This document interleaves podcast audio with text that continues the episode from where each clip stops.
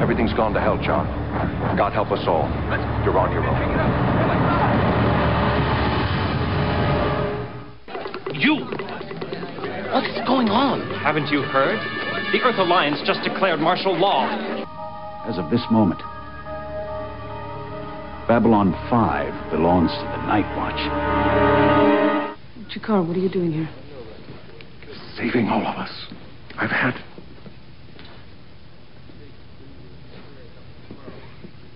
an idea. The battle for Earth has begun. The elite guard just opened fire on the Senate building. We can't let this go on. What are you going to do? Whatever we have to. I wish to join. On an all new Babylon 5. You have transmissions holding. Patch incoming signal. Full audio and video decode. Purple files accessed. What you are about to see has never been shown to anyone outside the Break House.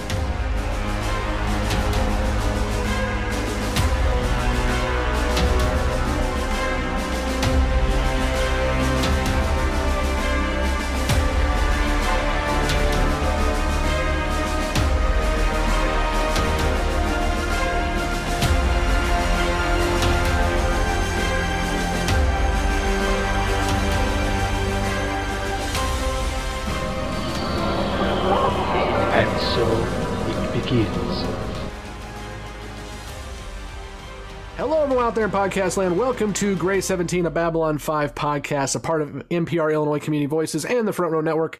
We are here with a bunch of newbies watching Babylon 5 for the very first time, as well as a couple guys who have probably watched Babylon 5 far too much. And I'm going to guess that at least a couple of you are here for the first time because this is a rather big episode and a rather big part of season three, and you all tend to jump on on these kind of episodes. So, welcome.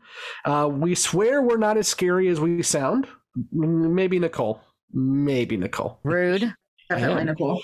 She's fucking But- terrifying. Please stick around. And also, how this works is we're going to do this in two sections. First, our newbies who have not watched anything past Point of No Return will talk about their first impressions. We'll talk about the episode in general, but we won't talk any spoilers about what comes after this episode. Then we'll kick the newbies out the airlock and talk about their questions and predictions they have moving forward with the folks who have watched the entire series. So stick around for both if you've already seen the series or don't care about spoilers, or when the credits roll at the end of this first part, you can jettison yourself out the airlock too. I'm Scott, and with me is Emily. Kevin. Nicole, the nice one. Mike. Jesse. I'm trying to keep a straight face after Nicole said that. And But Justin. It's Let's me, Susan Ivanova. God damn it. We've got new people. Don't piss them off. Shit. we already do that enough as it is. Right. So if you decide to stick around past this episode, be sure to check all the links down below. If you're listening to our audio podcast, we do have a YouTube channel. Please subscribe to that. Uh, in fact, right now we are giving away a couple copies of Babylon 5 The Road Home, the new animated movie that is coming out in August. So if you subscribe to our YouTube channel, you are entered in for that. And if you're watching on the YouTube, we do have the audio podcast, again, linked down below. And we also have our social media accounts. We have Instagram, Twitter, and Facebook. We got a lot of good conversations going on on Twitter and Facebook. I'm trying to get Straczynski to yell at me again on Twitter. I tweeted at him a couple times a day. We'll see what happens. And along with that, if you can, please make sure to leave a review. Specifically, Apple is the great way to do that. And actually, we have a review that came in a little while ago from Jacob Garfinkel. So I'll read Jacob's review right now. He starts with Great show. Checks in the mail. I love the juxtaposition of the first time watchers and those like me who have seen it many times. I also really love all the behind the scenes information from the making of the show. Good stuff. Well, thank you, Jacob. We appreciate it. So, any way you can leave a review, that would be great. Please be sure to click all the like, subscribe, notify buttons that are in front of you, except for the down arrows. Don't click that one. I know, looking at the analytics, only about half of you are subscribed. So please make sure that you do hit that subscribe button. And finally, if you can go the full way, the full whatever you want to call it, you can join our Patreon Anyone who joins our Patreon gets access to our Discord server, which includes both a general Babylon 5 discussion without spoilers and a Beyond the Rim section where we do talk spoilers. And then our highest donors are our Grey Council, which they are our producers listed down in the show notes below. And thank you so much to our Grey Council members for helping the show grow. With that, we'll dive into Point of No Return, which is the title episode of the season. So, you know, it may be kind of important. Justin, I believe you have a synopsis for us. I do. Shit is going down. it is sheer pandalirium as it breaks out on Babylon 5 after the declaration of martial law. Nightwatch takes over security at Babylon 5 and forces people to choose sides in the Earth civil conflict. Lady Morella, the Empress I guess, emeritus of the Centauri, comes to Babylon 5 for a tour with Londo, but his real reasons for having her come are a little bit more strategic. And Sheridan comes up with the temporary solution to the crisis, drawing a line in the sand and taking the station beyond a point of no return. See what I did there? I see what you did there. Okay, let's go into our first impressions. And again, those who join us for the first time, this is just a general what did you think about the episode before we dive in? So, Emily, first impressions on Point of No Return. If it weren't for Lady Morella, I probably would have hated this episode just out of sheer anger. Not because it's a bad episode, just because that dude, oh, I don't I don't know what his name is, the Nazi dude, Night Watch He's just security guard number one, crazily enough. Yeah, he doesn't have a name. He just makes me so angry, and I do not want to see his face on the screen. Do not besmirch Admiral Forrest. Come on. Right, exactly. He launched the Enterprise. Nothing. Okay. Yeah. Doesn't matter.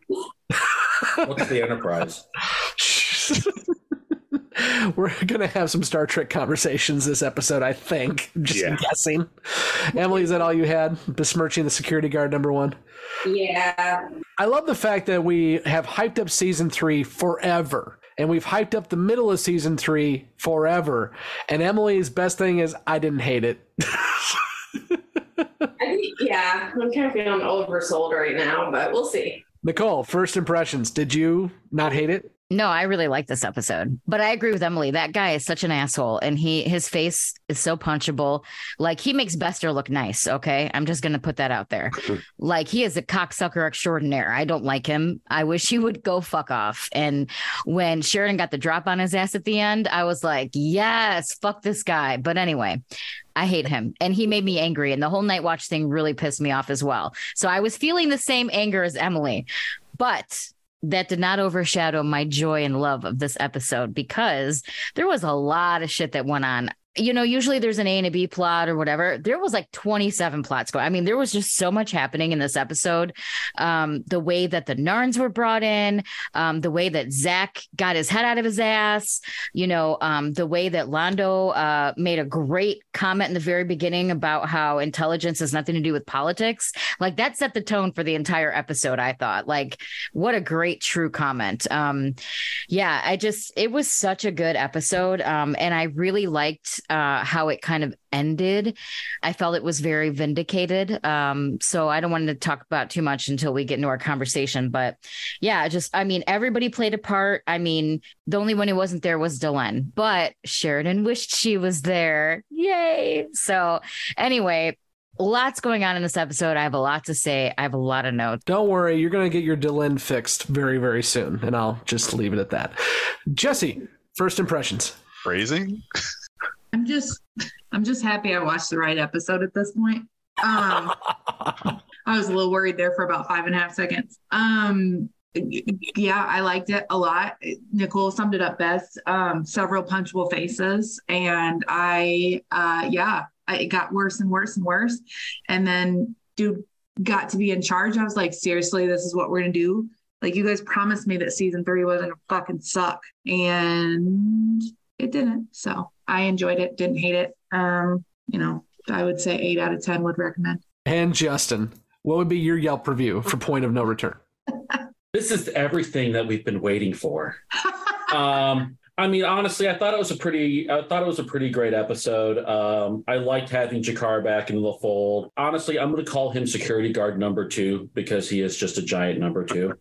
But honestly, and I'll, I can wait for the discussion to kind of expound my um, what I think is going to be um, heretical beliefs on this. I was kind of let down by the ending. I think it was kind of building up toward. I was expecting it to build up towards something that didn't happen. To me, the kind of the ending just kind of fell flat to me. But we'll get there here in a little bit. And let's go over to our first ones. Those of you who have watched every episode and remember most of them. Mike, first impressions. Holy cow, what a good episode. Or hooly dooly, as our friend Ryan down in uh, Yum Yum Land would say. Uh, great episode. Everything fires on all cylinders. Uh, that that is my super short first impression. It was awesome.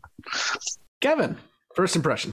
This episode has so much in it, so much to chew on. You know, the the Londo and Vir stuff, um, the the Garibaldi scene, um, you know, Majel Barrett Roddenberry in this episode given a given a nod to Babylon Five um, when you know she's the first lady of Star Trek. There had been some animosity between with fans being ridiculous um, between uh, Star Trek and Babylon Five, and she she liked the show. She had been speaking well of the show, and they was like, "Hey, how do you want to be on?" and and she was like, "I would love to be on." So JMS wrote this part directly for her, and she did not disappoint, uh, as she never did on Star Trek. The stuff with Zach, I mean this this episode has so much good stuff in it to chew on. It's it's one of my favorites from the uh from the season, and I can't wait to talk about it. So let's go.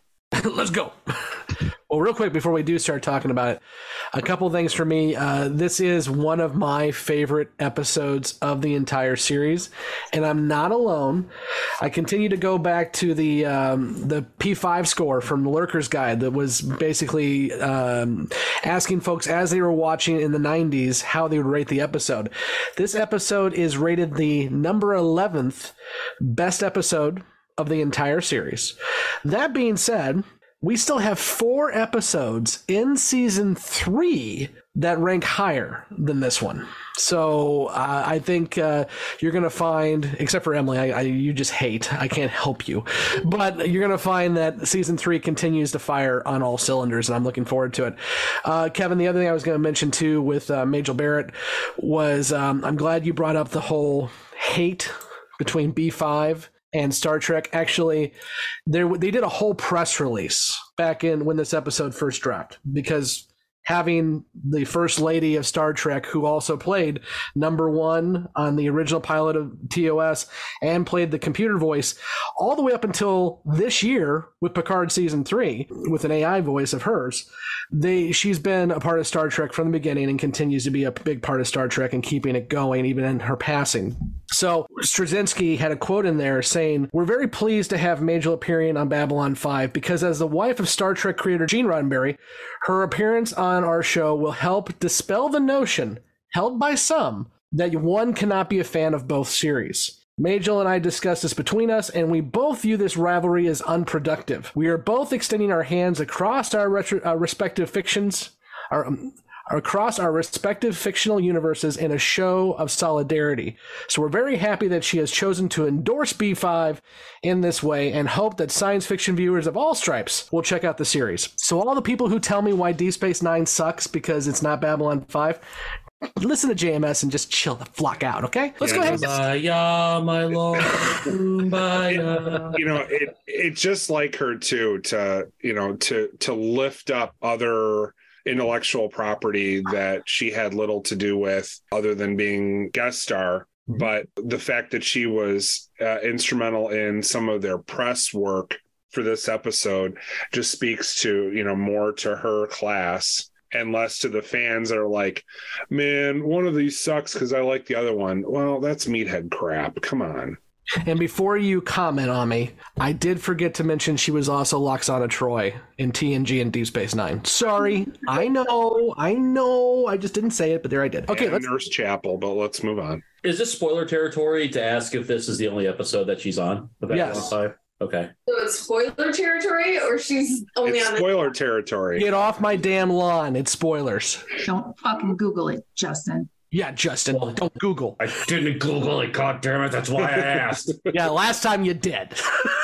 okay, okay. So who from Babylon Five appeared in Star Trek to cross the bridge both ways? Uh, everybody. yeah. There's a lot of crossover. Yeah, just a bit. Yeah. Okay, let's get into the episode proper. Jesse, what do you got? I will take what is Deep Space Five for a hundred. Oh, for God's sakes. It's Deep Space Nine. I'm going to force you assholes to watch all it. seven seasons when we're done. You're already forcing us. No, I'm. Yeah, I'm way deep into fucking sci-fi territory at this point, and way more than I ever thought I'd do. At balls deep in fucking Babylon Five at this point. You thought B5 was rough to get through everything with 22 episodes and five seasons.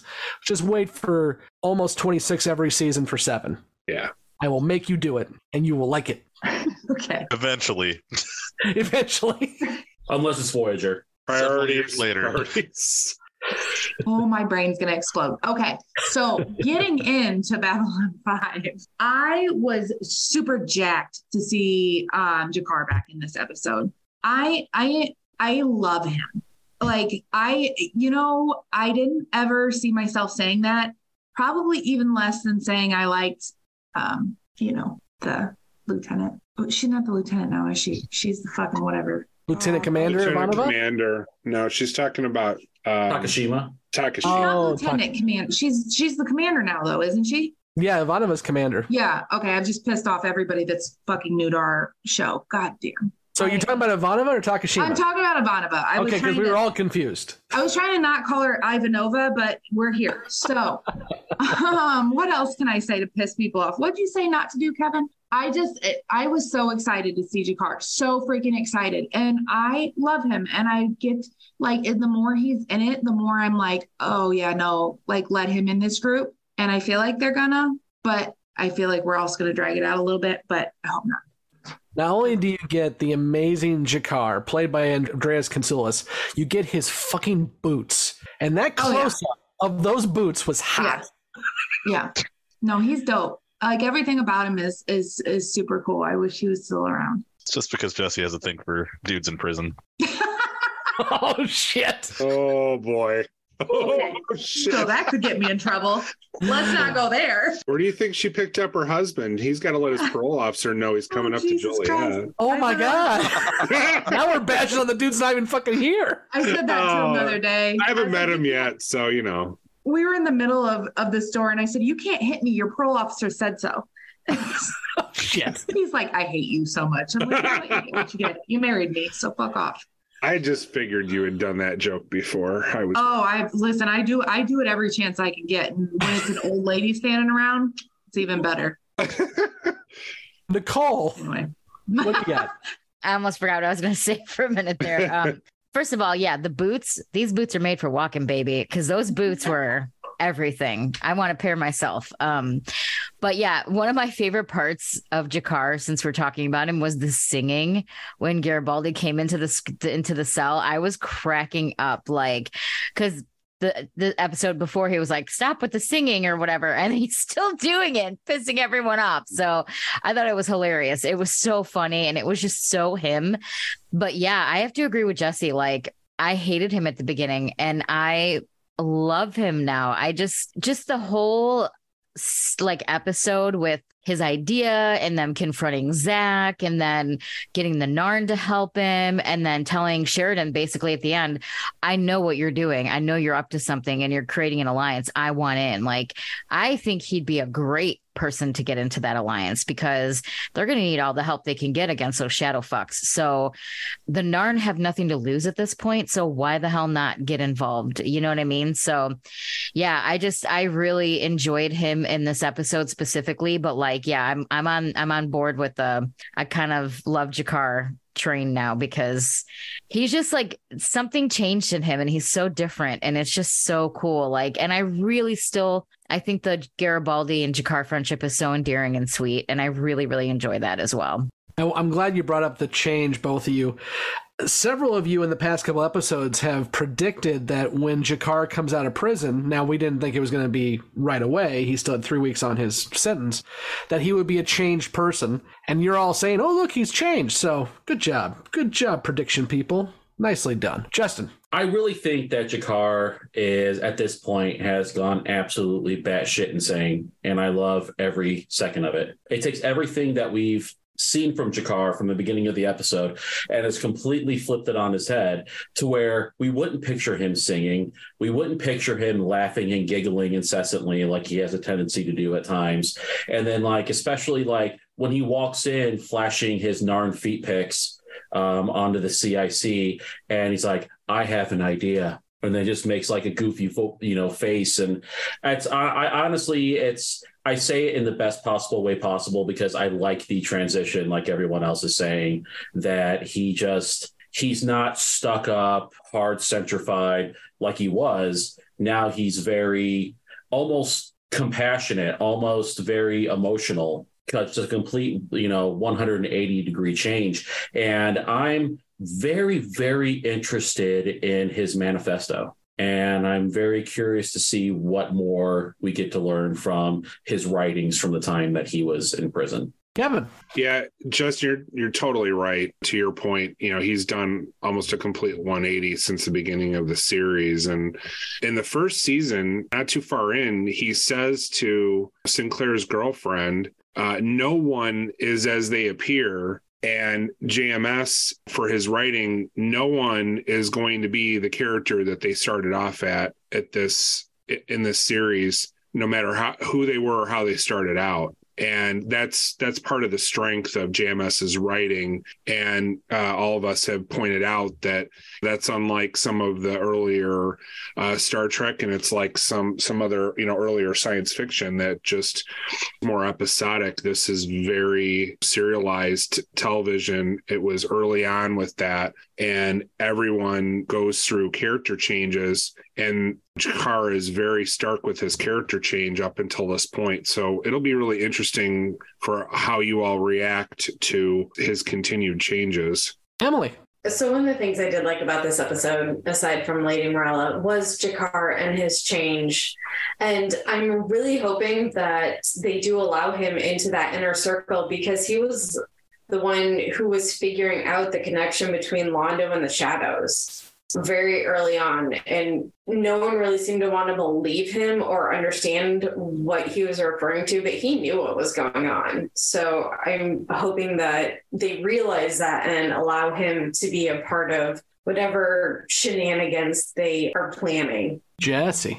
Well welcome to my mic. So i'm starting to realize the genius that is jms like Right. Like, okay, so it's not like it was a big secret the whole time, but for this man to have been able to write these characters with such depth from the first episode, that's pretty impressive. Like, I don't know, I, I definitely couldn't do it myself, but like just to just start out the series with a person who says, I'm not going to be, you know, nobody is who they seem knowing that he's going to evolve into a completely and totally different person that's genius. It's just like the the depth to this man is it's very very impressive. What up jms it's also a situation with Vir and londo where you know where it's going to end up in some way shape or form but you mm-hmm. don't know how it's going to end up that how way. how they get there. Yeah. If you yeah. if you believe that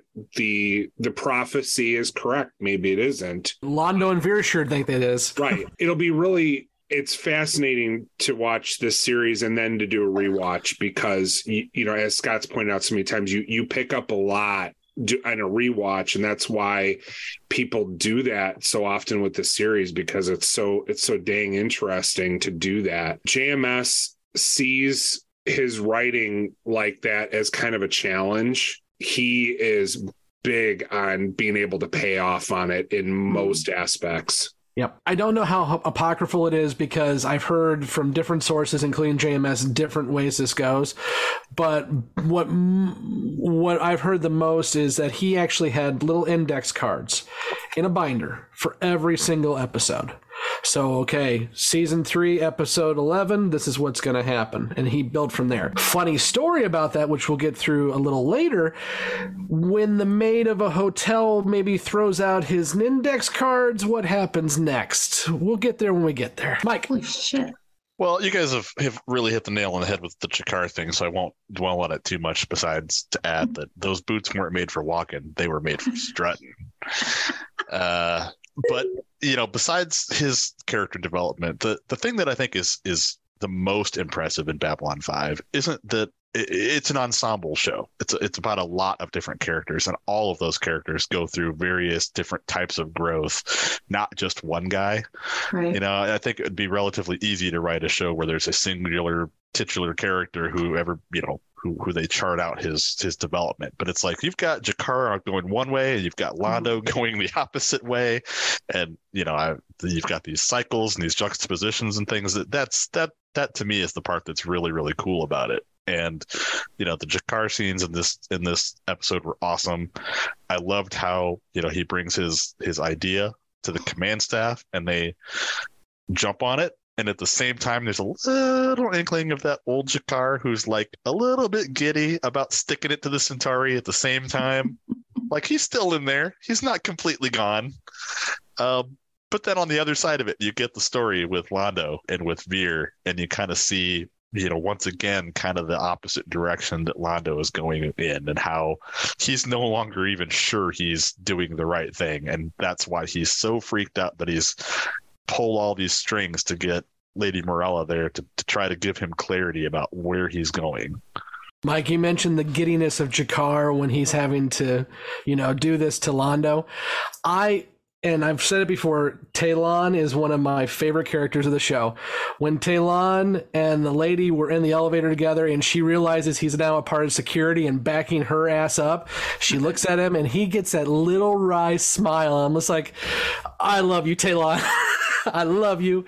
And by the way, Marshall Teague, I need to get you back on as soon as possible, sir. Come back. Yeah, because the rest of us need to talk to him. Yeah, we can actually talk to him now. That's true. That's Yeah. true. You still don't know everything with Talon, but I can get you through at least a little bit of it. Justin, what do you got? I was going to try and bring up Gestapos and Juntas, but to kind of go off of what Mike had actually said with um, Londo, that actually was one thing that struck me as kind of the kind of something very I guess it kind of hit me a little bit harder was when you know he's he's he's in this the throw of this argument with Vir about his paper and how it's not worded politically enough and stuff like that. And then she's coming and he's like oh so you just want to bring her here to tell you to you know to to uh, tell you everything that you've seen is right? And he goes no i want her to tell me everything i've seen is wrong. And it's just that look on his face that you know it's i know that you guys harp on us for trying to give a little bit of redemption credit to londo every now and then but i i definitely i, I haven't given up on my redemption hopes for londo yet. I'm just going to say it Hope springs eternal. Nicole. I actually wanted to comment on Talon. I really like him too. Like, I don't know much about him, but like he was waiting for G'Kar, how he said he was waiting at, um, and he goes to sleep on the fifth day or whatever, and he wanted to repay his debt and all that stuff. Like, I just thought that was really a cool dynamic. And then, like, feel like he was an integral part of getting all the Narns on board to help out with like security and all that. So I just, I'm really excited to see what happens with him. And I really like his character so far. So I just kind of wanted to point that out that he's on my watch list of like, mm, he might be one of my new favorites. Talking about JMS and how he writes things too. Talon, the reason why Talon keeps coming back is JMS just enjoys the character. Talon was, I believe, and I may be told I'm wrong on Twitter, but I believe Talon was a one and done character. But because JMS just likes the character so much, he keeps bringing him back. Kevin. My hope is that he also liked working with Marshall Teague. That's something that particularly good directors will often do in movies or television is that if there's somebody that they like working with, they'll they'll bring them back often. I wanted to say something about guest stars because, you know, even even though his character is um easy to hate the actor Vaughn Armstrong that plays the the head of the night watch on the station the last two episodes um, Vaughn, Armstrong has had a pretty good career doing mostly guest star work, from what I can tell. He was one of the first Klingons besides Worf on Next Generation uh, Hmm. in an early episode. Uh, Scott, you mentioned that he was Admiral Forrest on Enterprise. He's done other guest star work on on Star Trek and other series, and he's he's a great actor. He's got a great voice, does a great job. you know, Josh Cox, you know, does a great job as Lieutenant Corwin. I really like his line where it's like, Captain, what did we do wrong? And the captain's just honest and says, I don't, I don't know, Lieutenant. I really don't. We already talked about Major Barrett, Roddenberry being on this. I mean, this is a great, great episode for guest star work. I mean, this is just a great episode up and down. What else y'all want to talk about? Garibaldi. Can you think of any other actor on this show, main actor, who could toss furniture like Jerry Doyle could? I mean, if, Frank, if Franklin had come in and do that scene or Sheridan, it just wouldn't have the same gravitas that Jerry Doyle coming in there and just being shit pissed off and just throwing stuff. I love that Jerry Doyle gets to play with this character in this scene. I saw a quote from him he was asked at the time about the scene and he says that's the kind of stuff that you wish once in a while you could do at home but you can't. So then when you get it in the script you're like yes i get to i get to beat stuff up on set. And then some some poor set designer's got to come back in here and reset it and then i get to do it all over again for another take. So he had a lot of fun with that scene one table wasn't enough. I'm going to top over two. It's going to be great. Emily, what do you got? That was one of my notes as Garibaldi knows how to make a scene. Sheridan was like, don't go making a scene. And what does he do? He goes in and he makes a fucking scene. It wasn't just, it wasn't even just Sheridan. Zach said the same thing to him. Don't go in there hot. Don't do it. And I really liked how he called people out to their face and made them own up to being crappy. Like, I spent three years building you all together as a team. I've helped you with personal shit, and now you're to turn around and do this. You're to look me in the eye, and you're. I'm to make you feel bad about what you're doing. And I loved that. I but that's it. the thing. Not they couldn't look him in the eye. Not one of them, even not Zach. a single person would side with Garibaldi. He was trying to force it. it, and they were they couldn't do it, and I I love that. Quite the guilt trip move for sure. You know, we've had this conversation a couple times though too about other things, and it's a lot easier. And I'm saying it too. It's a lot easier to look at this as a show and say, oh, well, those guys are all assholes. But can any of us really say if we're in that group think mentality, and I'm not saying we're going to be Nazis, but you get what I'm saying here. Mm-hmm. if we're in a group of peers who no one's stepping up, could you be the one to step up? Even Zach really doesn't. Zach gets an out again and is able to do it at the end, but he doesn't step up there either. Nicole. Malcolm, Malcolm stood up. Not in that scene, though. He did it earlier. Was that early? Oh, that was before. Yeah. When that's when they were actually handing out the night Yeah, watch thing, yeah, saying, hey, if you right. want your paycheck, like, do "No, it." Here's my gun. Here's my badge. I'm out. And if you look at the end, Moore had done that. We saw Malcolm, but they call in uh, security. They don't call the Narns in first. They call in anyone who wasn't a part of Night Watch, and there was several. Yeah, just none in that scene. Nicole. Yeah, I was gonna say um, this wasn't my original comment, but just to kind of go off what you were saying was um, they probably were afraid of what would happen if they didn't comply, and that's what it comes down to. So I could see why maybe they wouldn't say anything, but also I could see why they wouldn't look Garibaldi in the eye because they knew they were wrong. But they also knew if they didn't comply, what would happen to them? Would they get thrown in jail? Would they get, you know what I mean? So I can see where they would have that conundrum there. But man, I got to go backing up Emily again here. I fucking love Garibaldi. Like from day one, I've always been a Garibaldi stan. He comes in there with his big old balls, flipping tables, demanding shit. Multiple people telling him not to make a scene. Like if I envision myself in a situation like that, I would have been Garibaldi. I would have came in, flipped tables, got in people's faces, called him out. Like I, the whole time, I was like, "This is why I fucking love you."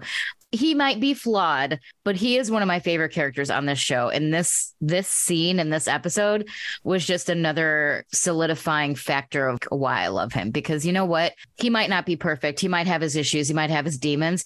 But damn, that man stands up for what he believes in. And he's not afraid of the consequences. He even tells Sheridan, "You can't stop me, bro. Bye. I'm gonna go." I love that. Like he just did not have the fear. And and I feel like in his mind, he's like, what do I have to lose at this point? Fine. What's gonna happen to me? I'll be the one to do it. You know, I'll be the one to rally the troops. And then when nobody rallied with him, I could tell he had like a little twinge of like it hurt his feelings. You could see that clearly. But it still does not diminish the fact that man, that dude's got balls of steel, and I just I fucking love him. Jesse. As somebody who knows how to make a fucking scene, and four of the six people on this podcast right now can verify that. Um, I I loved it. And you know what? I when he walked in and when he walked in, I wanted to just yell, flip that fucking table. and he did it. And I was like, this is dope. I, you know, you hope that you're that person, right? Like you hope that you're that person that stands up for shit against stuff that is wrong in the time that nobody else says it. So it was it was refreshing. And yeah, he's he's a great character. It was it was fun to watch. Well, let's keep going on the Night Watch piece. And I know, Justin, you held back on your conversations of, but if you want to talk more about that, also, I'd love to hear you guys' reaction to Zach because uh, many of you in your predictions and questions over the past nearly month, more than that actually, have been saying, will Zach ever come around? Is Zach going to turn? Is Zach going to be a spy? We now have the answer. So how do y'all feel about that? Nicole? I'm so glad Zach got his head out of his ass and like finally grew a pair and stood up because I could tell he was conflicted and he wasn't fully on board with the night watch thing. I think it started with extra money for him. Go, I get paid extra. But then I feel like he saw the light, but I just feel like, like the last episode, he was afraid to take that step. And I think them confronting him and giving him the opportunity and empowering him to take that step is the push that he needed. And now that he's on the right side of history, thank God, I'm so happy to see it because I, I do I I felt for him because as much as I was frustrated that he wasn't taking a stand and wasn't just quitting or whatever, I understand like he probably also felt like what'll happen if I do? Like what's the consequences, you know?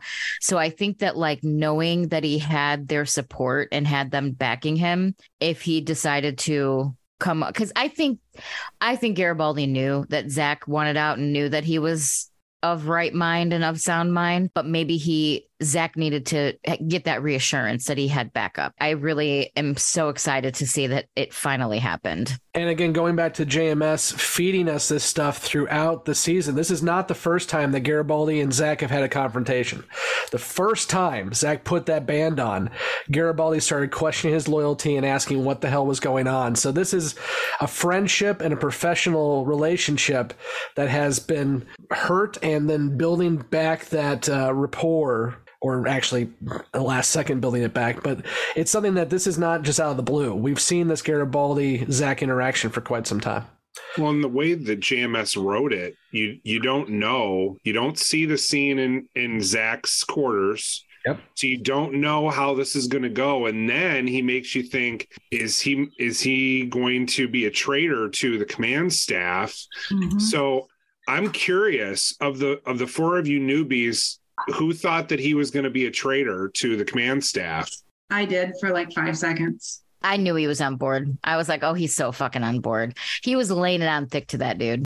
I called it as ruse during my reaction video. How about you, Emily? I don't really remember. I think I was definitely hoping the that he was full shit, and it kind of sounded so outlandish that ha- it sounded too much like a setup for it to be legit like, oh yeah, we're gonna bring in all these Narn and we're gonna need all the security because they're coming to replace us. I was just like, what the hell? But that turned out to be exactly what happened. As Sheridan said, a little bit of truth helps a lie go down. right. He told he told him the exactly what was going to happen and you know we're, we're continuing to talk about zach. I just want to say again because unfortunately he's not around to hear it anymore but jeff conaway plays this episode so freaking well. And we talked about this in season two. He came on in a really rough patch of his life and it was kind of a if you can make this work we'll keep you around but you got to make it work. And not only has he made it work he's become one of the strongest actors on this show. Mm-hmm. Jesse yeah. So before Kevin so rudely interrupted, I was going to say exactly what he asked. I was the naive one that thought for like five seconds that he was like, I, I literally like mouthed, what the fuck? Like he just told on him. And then I was like, wait a minute. No, like that. Mm, I'm hoping here. So um, watching that, I'm just glad he came around, I guess, is the moral of the story. I I think that I can't remember who it was last time or two times ago when we were making our predictions. And I said, no, I'm going to say that he like jumped ship. And I, I'm glad that that came to fruition. Yeah, Andrew was saying, and he's not here to defend himself, but Andrew was saying that uh, Zach would stay with Nightwatch, and you were saying no, he would not. So yeah, sorry, Andrew. I, well, he's, I mean, read the room, right? Like he's been he's been unhappy with them since the day that he, you know somebody uh, was it Justin? I can't remember who said he did it for the money. He absolutely did it for the money. And He then and then like was like no I'm not cool with some of this shit that's happening. So I mean he was resistant the whole time. And it's good to see that he um, didn't actually follow through with I mean he didn't lie to them. He told them what was going to happen But isn't this how you get into your big pile of shit? And it's like this. It first starts out. It's innocuous. It's like, hey, they're gonna pay me some money. I just gotta wear this band, and I gotta show up for some meetings. And then at the end of it, you're helping with a coup. Mm-hmm. You're Kind of sounds like the Boom. There's that. PGA. I was Oh, gonna say, boom, bought a timeshare.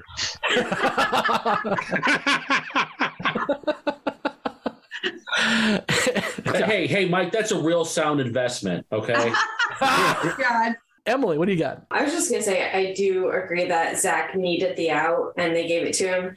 And one of the things I actually like about this storyline for him is it shows how it happens. Because yeah, it starts out like, hey, you're just gonna do this. They make it sound like it's not that mm-hmm. big a deal, and then they increase it.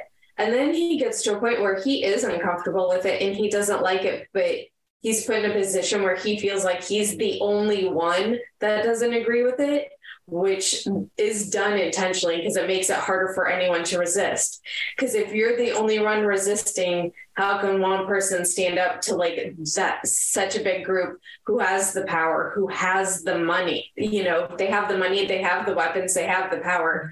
So what are you going to do as one person? And I do really appreciate how that was shown because that's how it works. It- the point is to make people who resist feel like they don't have the power to resist. Not only that, but I mean, Zach got a lot out of Night Watch. When Zach joined Night Watch, he was a grunt. Lou Welch was second in command, and now Lou Welch, the actor, is just not around anymore. So then we get Zach elevated to second in command, and by the end of this episode, well, halfway through this episode, he's chief of security. So Night Watch has done pretty good for the kid. Mm-hmm. Kevin, there's there's two things I want to point out about that that final scene uh, of reveal with uh, the Narn and and all that. You know, the doctor isn't in this episode very much. He's only got a couple of scenes. He comes in to console Sheridan, and then at the end, you know, he's there with everybody else. But I think he might have the my favorite delivery in this episode where G'Kar walks in with the rest of the Narn and, and they just, you know, he just looks very triumphant, but still, you know, uh, honorable. And like, you're kidding. You're not kidding.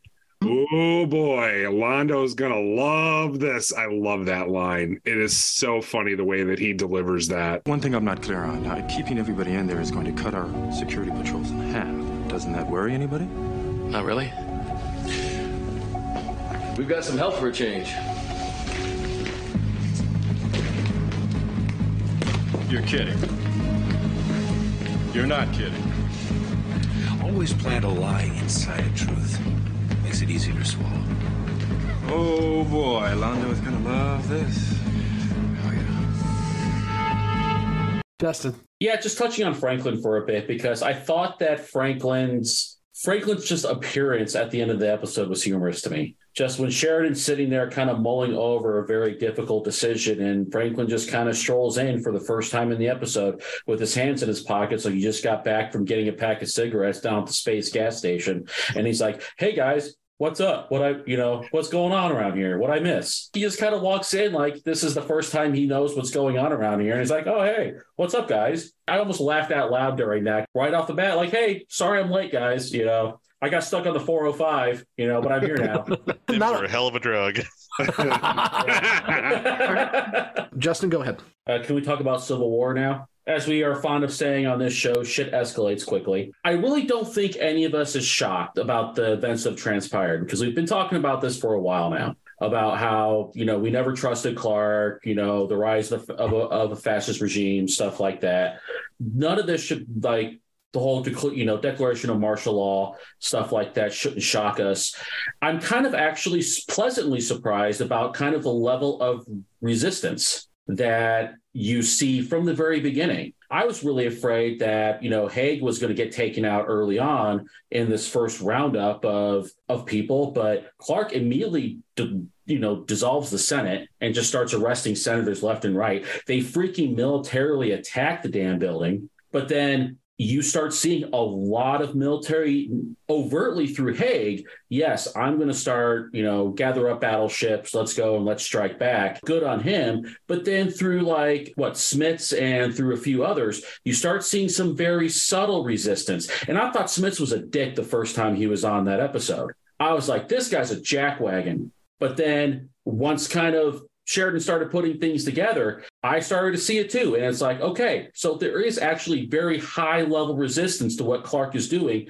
They just can't be overt about it. And I guess kind of that leads into what the one thing about the episode I was disappointed with about kind of how how this episode was actually resolved was over the course of the episode, I was expecting something massive to happen. And it just kind of built and built and built. And here we go. Night Watch is taking over. And then our heroes are getting backed into a corner. We don't know what we're going to do. Okay, well, then let's just lock them in a hangar bay and make them surrender. Well, okay i was expecting maybe like especially that whole scene of how like intense sheridan was like sitting up all night in his room thinking and all that i was sitting there like okay so he either he's he's gonna like overtly come out in support of Hague. Like he's going to drop the damn gauntlet. He's going to either like join the war on Hague's side, or he's going to break from Earth, declare some kind of fitting. This is being recorded around Fourth of July holiday, but declare some kind of independence from Earth or something like that. But no, nothing like that happens, unfortunately, and.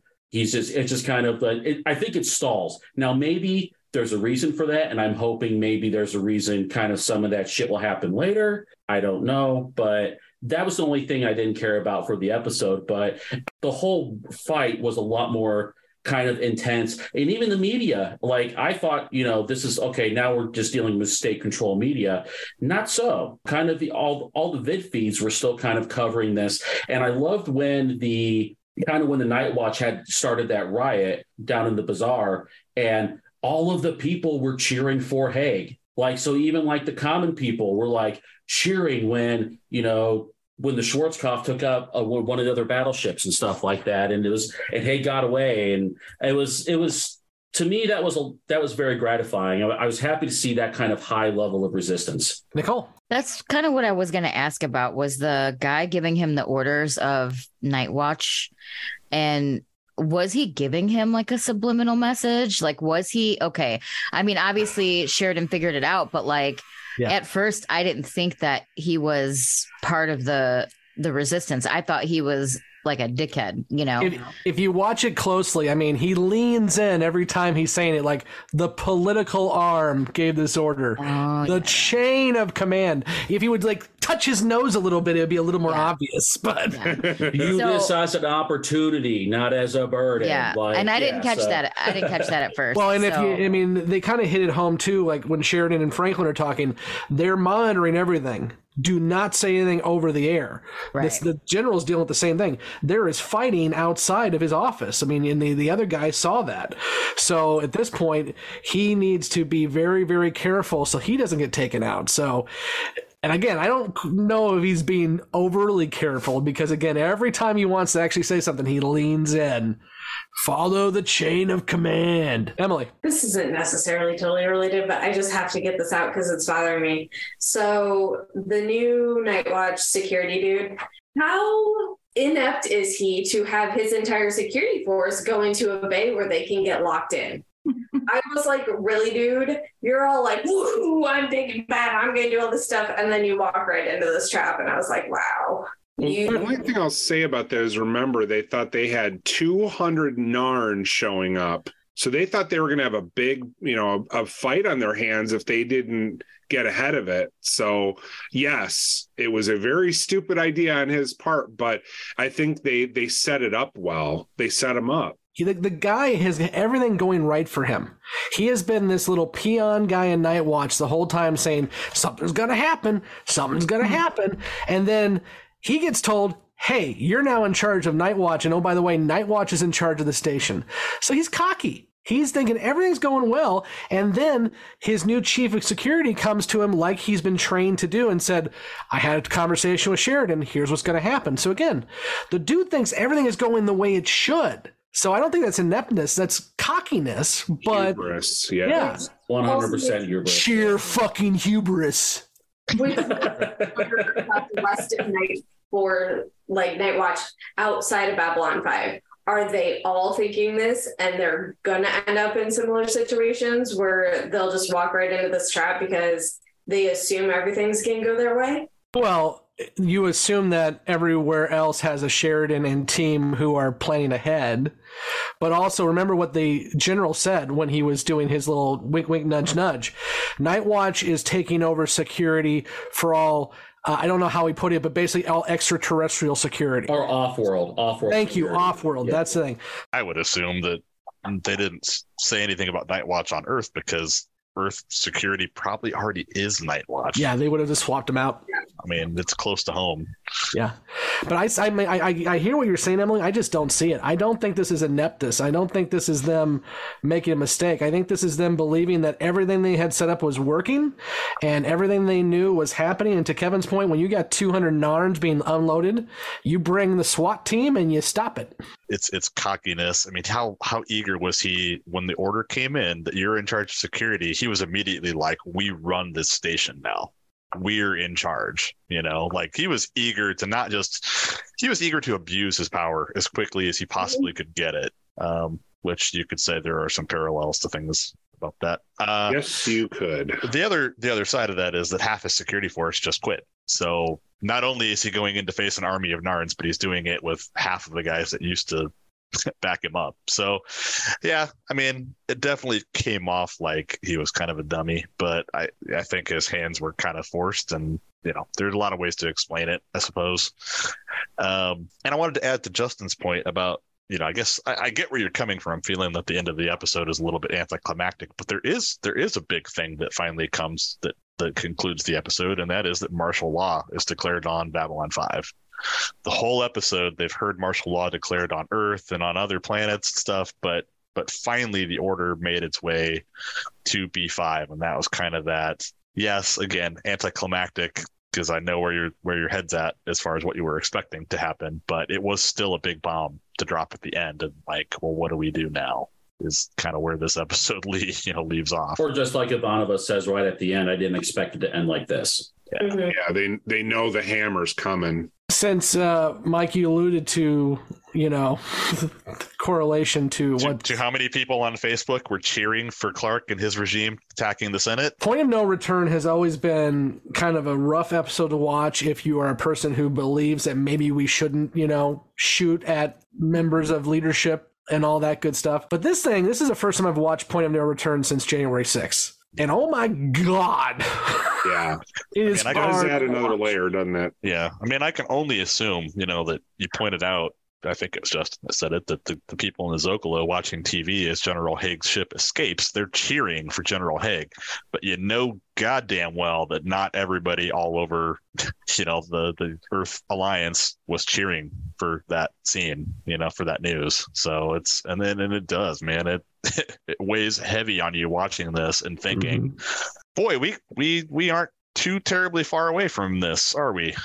No, and, and history repeats itself because, of course, you know, the burning of the Reichstag and everything else.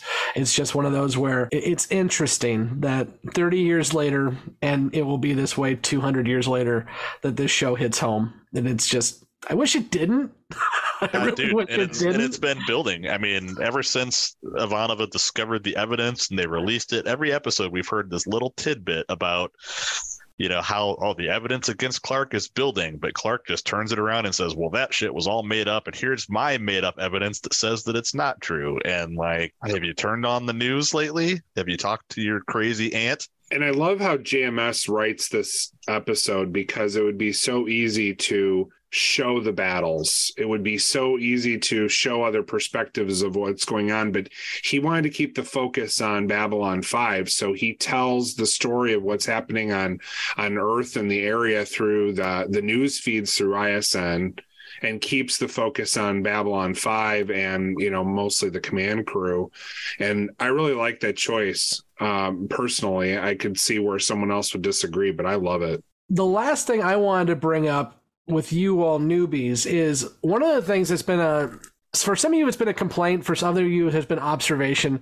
How sheridan seems to always get the strategy and get the solution at the last minute. How do you all feel about how he gets to this solution with wink wink nudge nudge general guy and figuring out how he can get through this this issue? How did this seem good to you all? Did this seem like another par for the course for sheridan? I'm, I'm curious because a lot of you have brought this up before. Nicole. For this one he didn't figure it out until franklin kind of nudged him and like gave him like his discussion with Franklin is what directed him to kind of figure it out.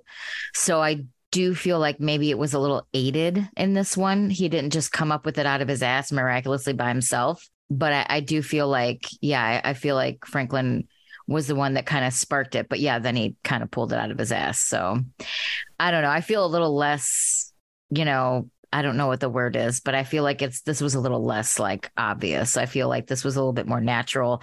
Like because sometimes it takes somebody to have a conversation with someone and then spark an idea or a thought and then bam, off to the races, you know? I feel like this felt a little more natural than the previous ones. Jesse. I loved it. I thought it was great. It was kind of nice to see him be the stronger, like more like assertive leader as opposed to like this good old guy who's like got the perfect face and always has the right answers. And this one, he was just a little more aggressive and it was nice. He was like, listen, this is how it fucking is. It'll buy you some time. Get fucked, everybody, and have a great day.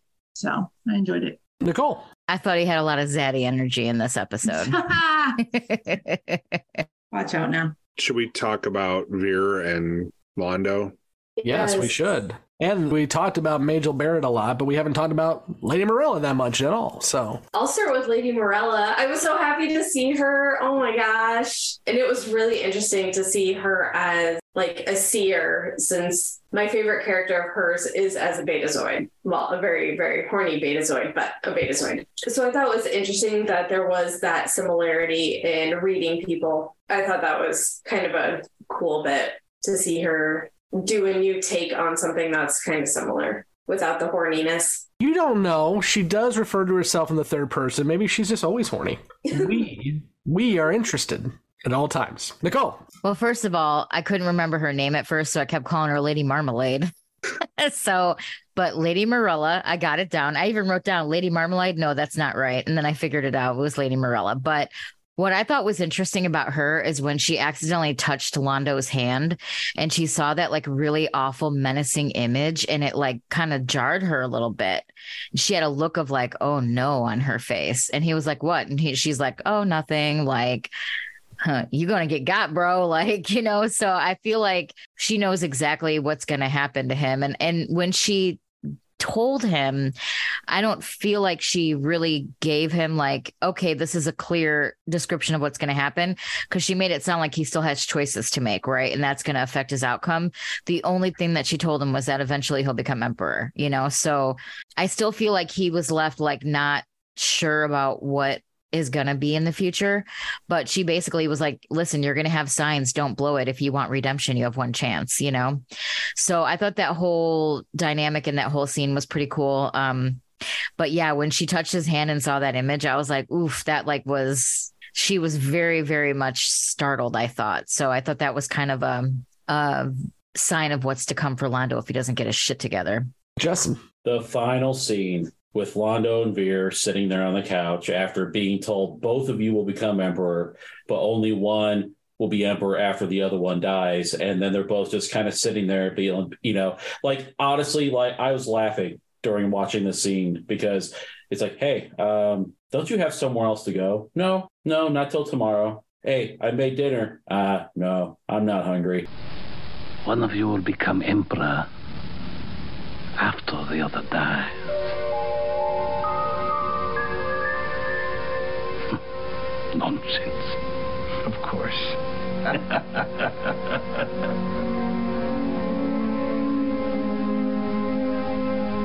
I've made some dinner. I'm not hungry.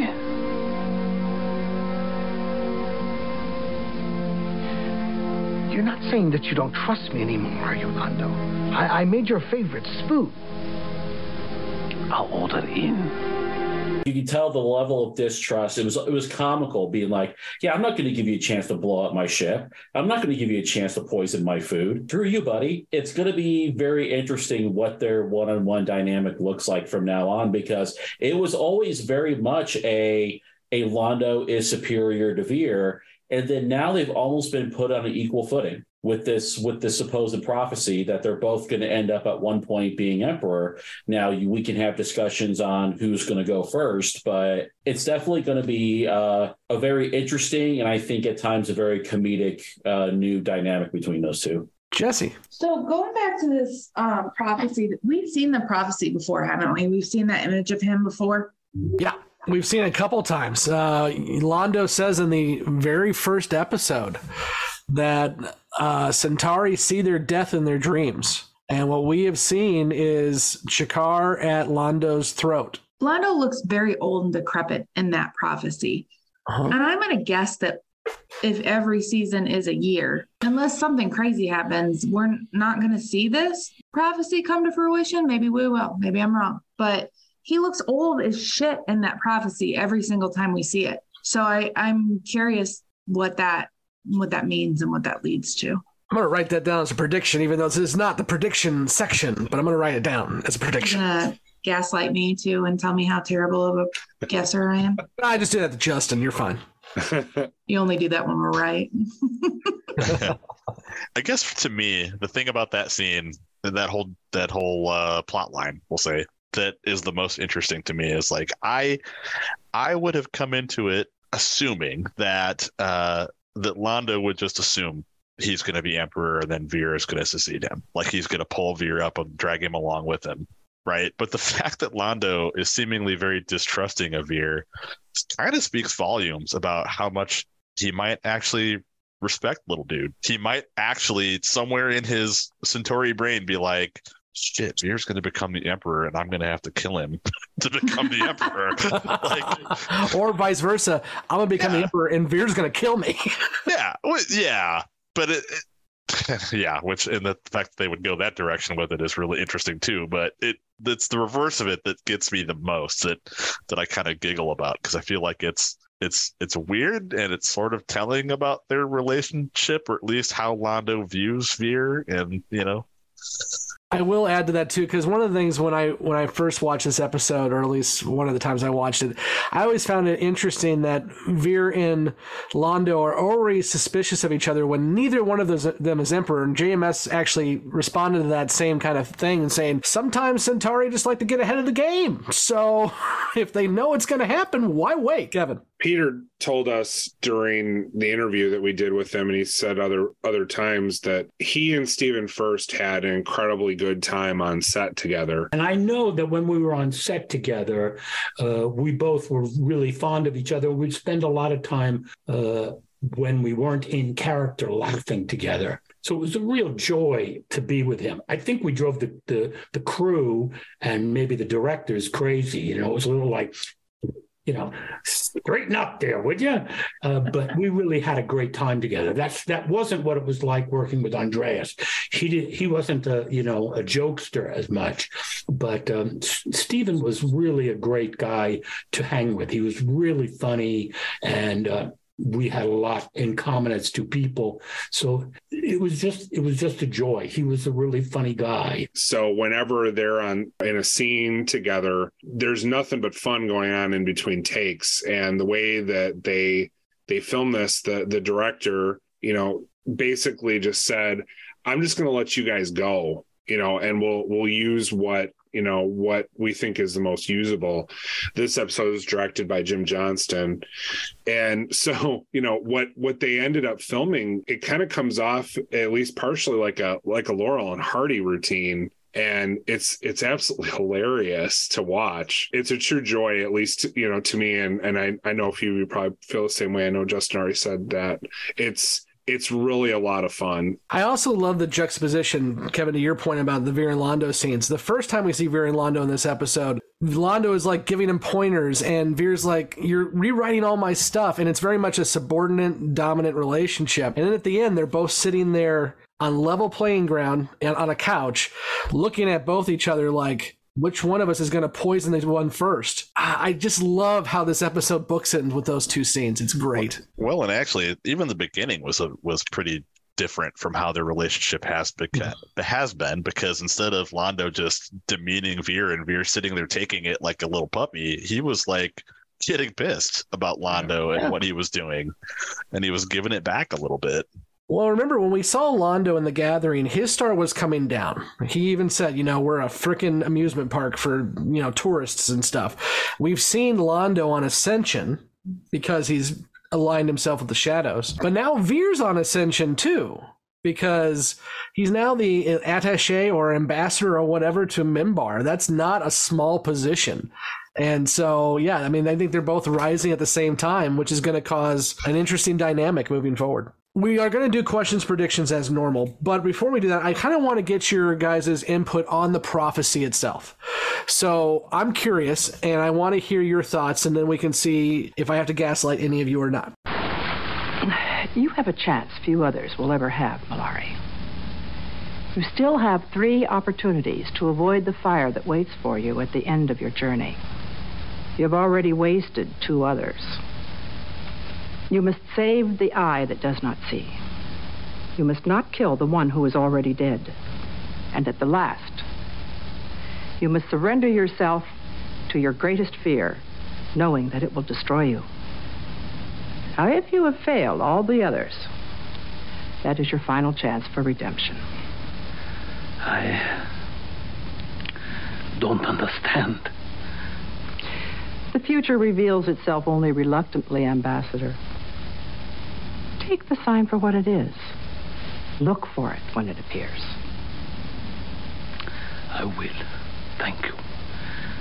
So, first off, Lady Morella says there were five chances for Londo to be redeemed. He has already failed at two. So, the first question I have for the newbies, because the four first ones can't talk, obviously, for the newbies is what were the first two that Londo failed at? Probably getting the shadows involved was the first one and Okay. killing all the Narn. Yeah, So the that's- Narn War. So, starting the Narn War, allying with the Shadows. Okay. Wasn't one of them something about killing a man who was already dead? Well, that's the three that haven't happened yet. Yeah, so I'm going to get to that. But she said before she gets to those last three that he has already failed at two attempts to be redeemed. Okay, I thought that was one of the ones he failed at, and I thought that was referring to the knives episode where he killed his friend. Nope, that he has not. He has not gotten to that point yet. That's three to come, and we'll talk about that in a minute. I would say it has something to do with G'Kar and how he treated G'Kar. Okay. Cool, cool, cool. Now, the other part of that, I'm going to read the prophecy, and you all tell me where you think these fit in. I think It'll be interesting to get the guesses. You still have three opportunities to avoid the fire at the end of your journey. You have already wasted two others. You must save the eye that does not see. You must not kill the one who is already dead. And at the last, you must surrender to yourself to your greatest uh, fear, knowing that it will destroy you. Now, if you have failed all the others, that is your final chance at redemption. So now I want to know from the newbies anyone have any guesses at what those prophecies entail? The save the eye sounds like saving the eye, the whatever that thing was from a previous episode that they That was called the eye. yeah, yeah. called the eye and it couldn't see. So I kind of figured it was referring to that because maybe it went missing again or something. I think that's from Coming of Shadows, isn't it, Scott? It is. But remember, she's saying these have not come to be yet. So it could still be the eye. They may come back. Right. But Because like it might get lost along the way as they're fighting the Narn if the Narn somehow take it. Okay. Nicole. I was gonna say, I think the um one about him succumbing to his biggest fear is like being a failure and being a nobody. He's gonna have to succumb to that in order to save himself because that's I feel like him not being significant is his biggest fear. And it will be dis- it'll destroy him if he's not significant and he's not empowered and he's not affluent. So i feel like that is what he's going to have to succumb to Just to add to that a little bit, and just to add a question to you. Is it because he wants to have power, or does he want the Centauri to have power? Because he even says in this episode, and he said it back in the Gathering. Yeah. His only goal is to see the Centauri Empire rise again. Yeah, and I think he he wants that so badly that he's he's blinded by it, but he's going to have to let that go in order to save himself. Otherwise, gotcha. He's going to blow his chance. Or his five chances. or yeah, his five chances. But yeah, I, th- I think that's what it's referring to because his biggest fear is yeah, the power and and not like the Centauri f- failing essentially and, and falling and crumbling. Gotcha. Um, and I mean hi- that and himself too. So I think I think it's like a dual thing. Cool, Justin.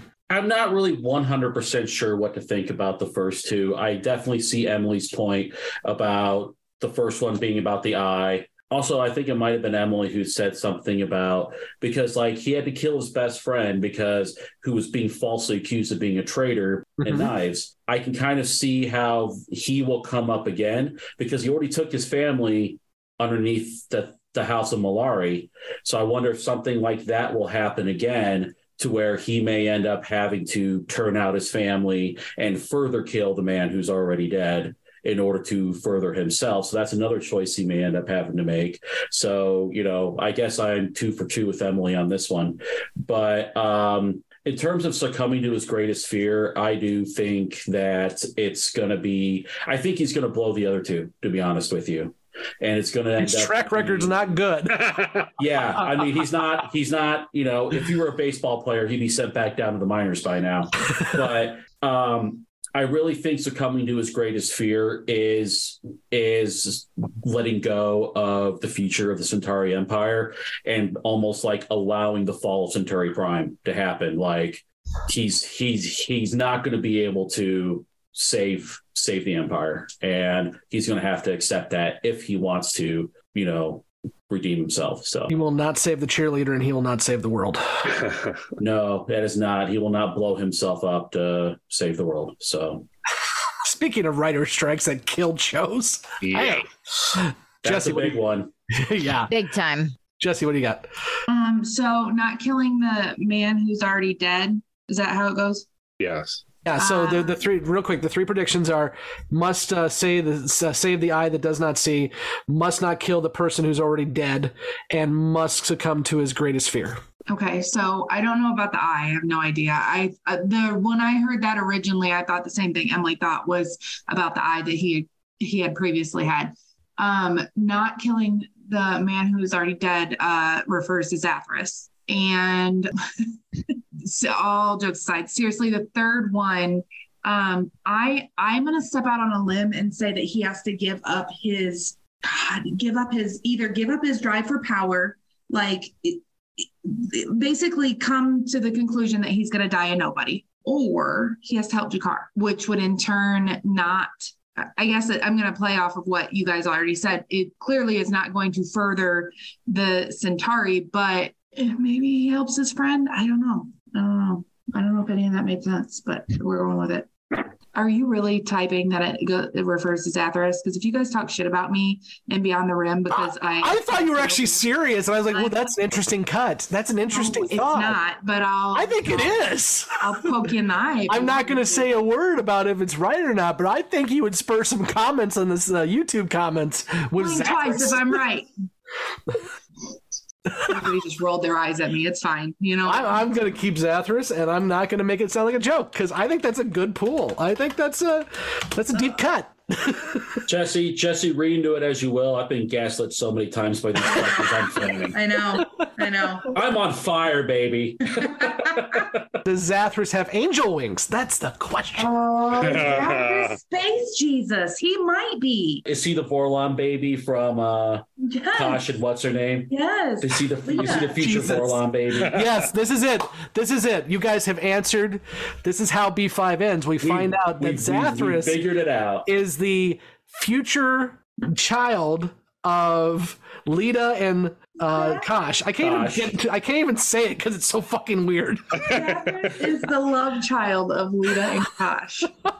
that's why he looks so weird yeah, Yeah. you heard it here first, folks. The newbies think that Zathras is Lyta's kid. I like it. And Emily, what else you got? Okay, so it's funny that Jesse said Zathras because that was my note. Zathras, because doesn't Zathras die either way? Isn't that what he says? Like either way, Zathras die. He says, either way, bad for Zathras. Yeah, so I kind of because he dies one way or another. So yeah, I don't know that uh, Londo's actually going to be a situation to kill Zathras, but I thought it was kind of funny. Can you imagine, much like Knives, Londo and Zathras in a sword duel? That'd be Oh. awesome. Well, that's an image. Oh, God. If Either we way, have a bad for Zathras. where I go, holy motherfuck, it is Zathras, I'm done. I'm done. Just just one Centauri Fucking jump spinny kick to Zathras's face.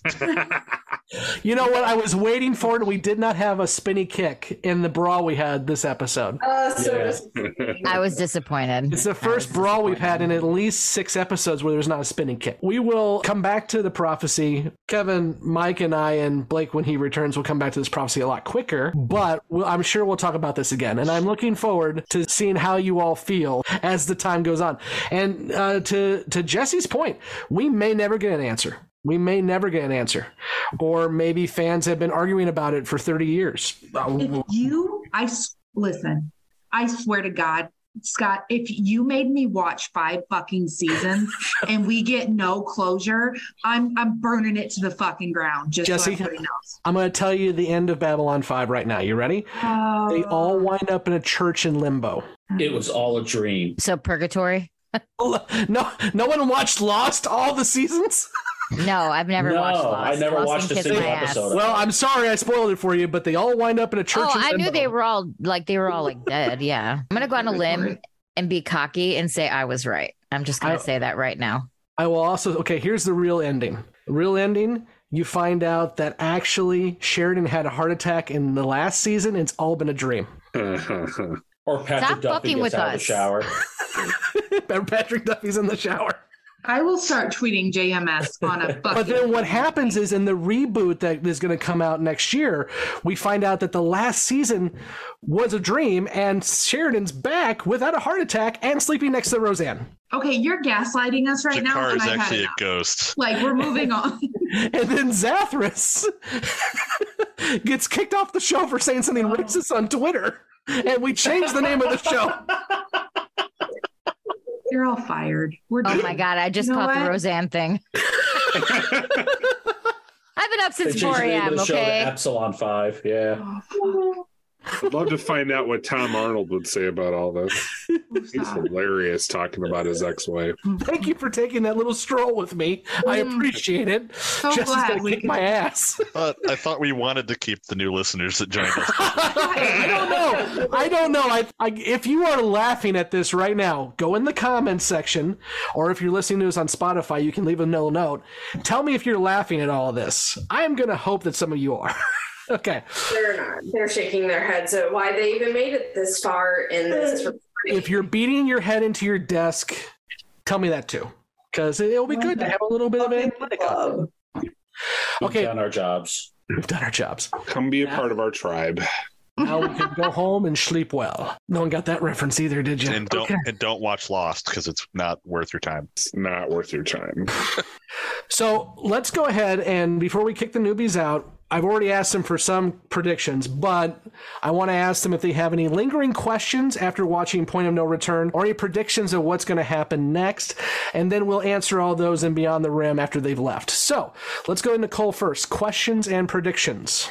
Okay, questions. Is Hague dead? Does he survive? Is he going to show up at Babylon 5? And if he does, what's about to pop off? And then my prediction is is since they have claimed martial law on Babylon 5, Earth Alliance is going to send people to take over the ship and to take down Sheridan, but I don't think Sheridan is going to go down without a fight. And I think they're going to retaliate, which I then predict is going to make shit worse for them. Basically, it's a shitstorm coming, is what I think. Justin, questions, predictions. So to kind of piggyback off of Nicole, I do think Hague will come to Babylon 5, continuing to scream "fuck a you" at the uh, Clark at the Clark regime, and it will force Sheridan to have to openly declare for Hague in order to recruit more ships. Like if the Agamemnon finds out Sheridan's on Hague's side, will the Agamemnon join Hague side. Like it's gonna it's gonna create kind of a kind of a domino effect of which ships are going to join which side. I think eventually they'll have no choice but to break off completely from Earth. And I'm saying, uh, going off of Nicole's, that's going to where the Civil War is really going to start. And it's really going to hit like a civil war right in the middle of a conflict against the shadows. And what is that going to do trying to maintain a two front war? And that's kind of where my questions come in. They're going to have to leave one cause, kind of put one cause in the back burner. Is it going to be the war against Clark or is it going to be the war against the shadows? And having to set aside one cause, how is that going to negatively affect it? If they have to put the shadows on the back burner, how worse is the situation going to get? Or if they end up having to put the war against Clark on the back burner, how is that going to make Clark more powerful? And is how is that deposing Clark going to be that much more difficult. One last prediction, and we've already touched on it already, so it may not be a hot take that I thought it was. I said everybody thinks it's going to be Vir succeeding Londo. I think it's going to be the other way around. I think Londo's going to have to kill Vir if he wants to become emperor. But I guess that's what a lot of people were already thinking. I thought I was onto something different. So Boo. Sure was nice of Lady Morella not to tell them. It's like, ah, one of you is gonna go first. You figure, you figure it out for yourselves, and, and, then, that, and that's what made that last scene such a classic. And then Londo, so naive, but we both can't be emperors at the same time. Dun dun dun. Gasp! Oh no! Jesse, questions, predictions. I was not ready for Justin's. Ah, uh, fuck are you? I thought it was on mute and I cackled. Okay. Um, he broke me for about five and a half seconds. So what do we get to see G'Kar's manifesto? Like, is it written somewhere? Is there a paper copy of it somewhere? Do we get to see it? Does he get to read it? Do we get to read it? I'm not getting an answer. Okay, moving on. Um, I was writing it down because that's obviously a question that we're going to answer. I know, but I was hoping here. that you were going to answer it for me. Um, Why would I do that? Then you would like me. We don't do that here. I'll go fuck myself. Uh, let's see. What else do I got? I think that Clark is going to burn quickly. I think that at some point he will be taken out of power and Earth will get their shit together. I do not believe that there's going to be a war between Babylon, Babylon 5 and Earth. I don't see that being realistic. Like, I just don't I don't know how they would win a war like that, especially with the shadow ships. I simply love when there's actually like a, a binary. Somebody's like, there's gonna be a war, and somebody's like, there's not gonna be a war. One of you's right. Yep. It's me. I love it. I love it. Hi. It's always me. Can I give one more prediction I forgot? Please. We haven't oh, heard from Mars. You. Yeah, there's there, th- this is actually a fuck of you. Mars is going to go fuck a you to Earth, and we we have not heard. Still not ready for it. we have not heard from Mars in a while, and I think Mount Mars is going to get hot again. Do you think Mars is gonna is gonna back Babylon Five, and they're gonna fucking attack Earth together? What's I don't know. I don't know if I'd go that far, but I think definitely Mars is going to take advantage of the Clark situation and renew their fight. Jesse just asked me what the population of Mars is, and I don't get to pull out my Babylon 5 encyclopedia near enough, so hold on. I also want to know nice. what the population of Earth is uh, in the year 29 or 7. 2260. 29 or 7. is there a niner in there? Are we talking on a walkie talkie? uh, I'm, I'm hung up, buddy. I'm hung up that you said things were going to get hot on Mars. yeah, yeah, yeah. They're already hot. You can't. They're going to burn the shit out of you. Haven't you seen Total Recall? it's getting get David. You know, get but don't get David Duchovny out there for get David Duchovny out there for the 2260 version of Red Shoe Diaries. Oh God! This is the second time in as many episodes you've brought up Cinemax. Well, actually, no, it was a couple episodes ago.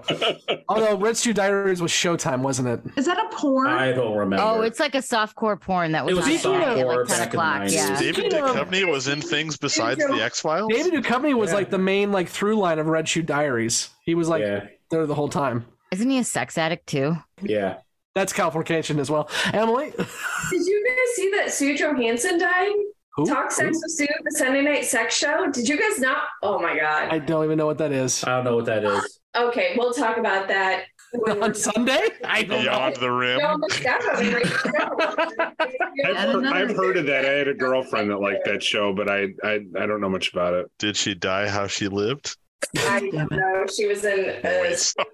I'm glad you all filled the dead air while I was looking for it because the encyclopedia doesn't say the population of either. We didn't want to, honestly, Scott. We didn't want to like get into your raging nerdgasm you're having in over there, just finally getting to break out that big meaty puppy. Yeah, but the one time, oh, here's an entry on Galen. Oh wait, no, you haven't gotten there yet. Uh, the one time I pull out the encyclopedia. Spoiler alert. The one time I pull out the encyclopedia, there's nothing about populations. It does tell me everything about Mars. For one, Justin, it was founded by John Carter. Yes, it was. Heh, heh. Okay, now I'm looking no at one watched that movie. Right, Dude, it's a novel from the 30s. I know Yeah. that. Great I think it was series, like five, five or six novels written by Burroughs. Yeah. Uh, Nerds. Bunch of Good there's, a, there's a lot of spoilers in this, by the way. Don't look. Don't look. Yes, because we can read it from here. Okay, hold on. I'm, I'm at Earth. Justin, can I get a ah fuck you, Scott? Do it. Fuck are you, Scott? Look, you got You want to fuck on me? Are you gonna fuck on me? I just watched that the other night. I was not again not ready. I am. I don't know if I'll ever Leslie be Chow. for that. Le- Leslie Chow is another one of my spirit animals. So the encyclopedia doesn't give me a population for either Earth nor Mars. So So I want to. Then that doesn't help me because I need to know how like prepared they are to be. Mars has got my back. Could they take Earth? remember Mars rebelled a season ago, and it didn't go well for Mars. Yeah, I think they're gonna do it again though. You're bringing up old shit. That was a long time ago. so do I get to do predictions yet, or? no, you don't. oh, fuck you, Emily.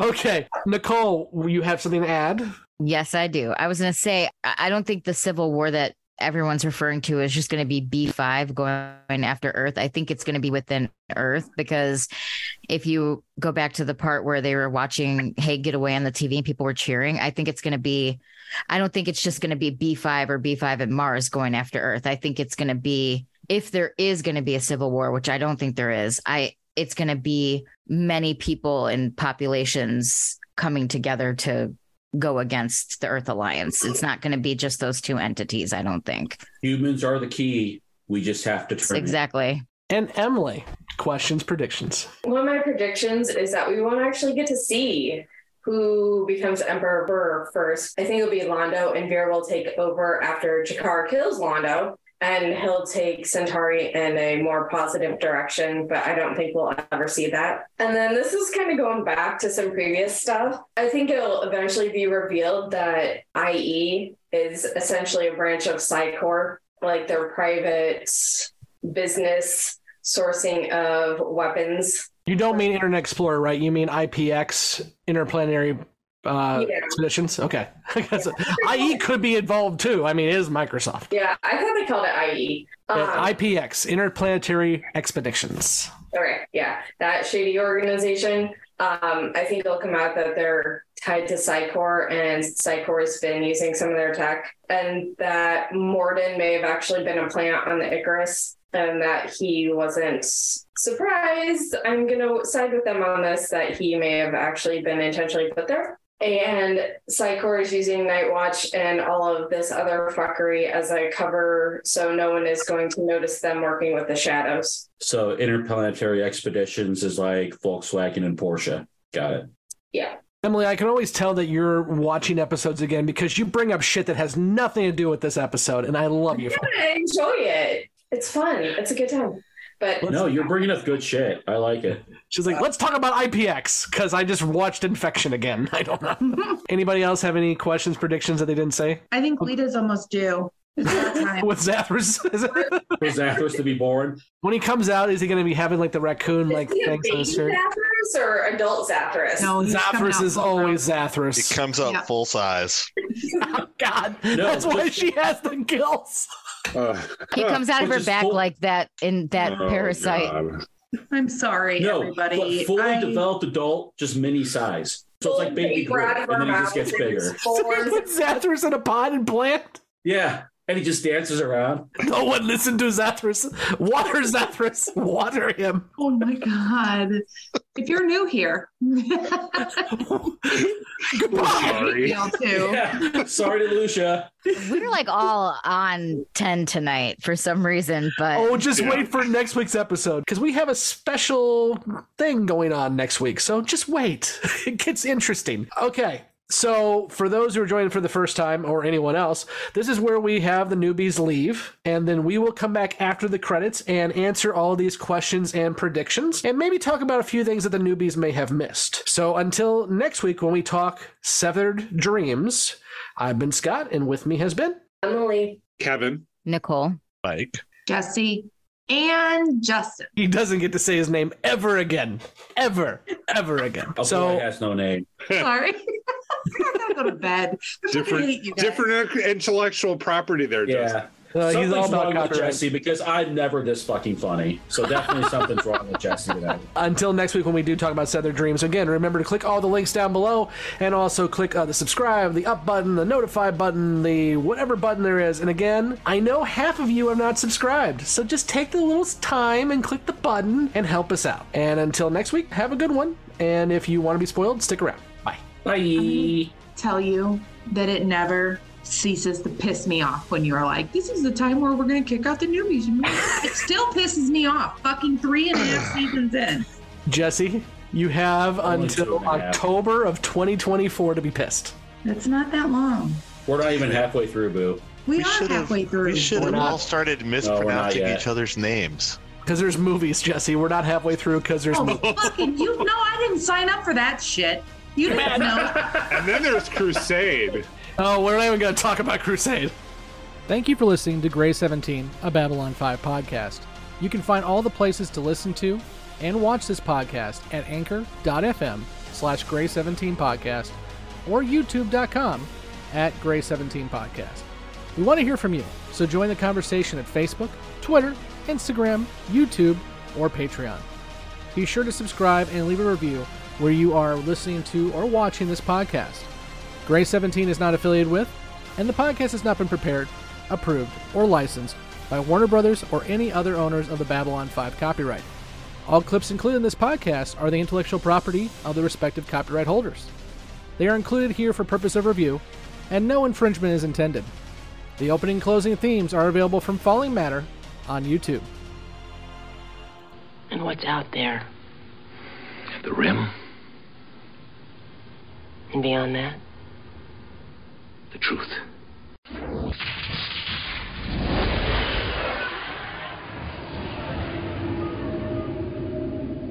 Welcome back to Beyond the Rim. This is your final spoiler warning. If you have not watched past Point of No Return, this is where you should leave us, or if you don't care about spoilers, you can stick around as well.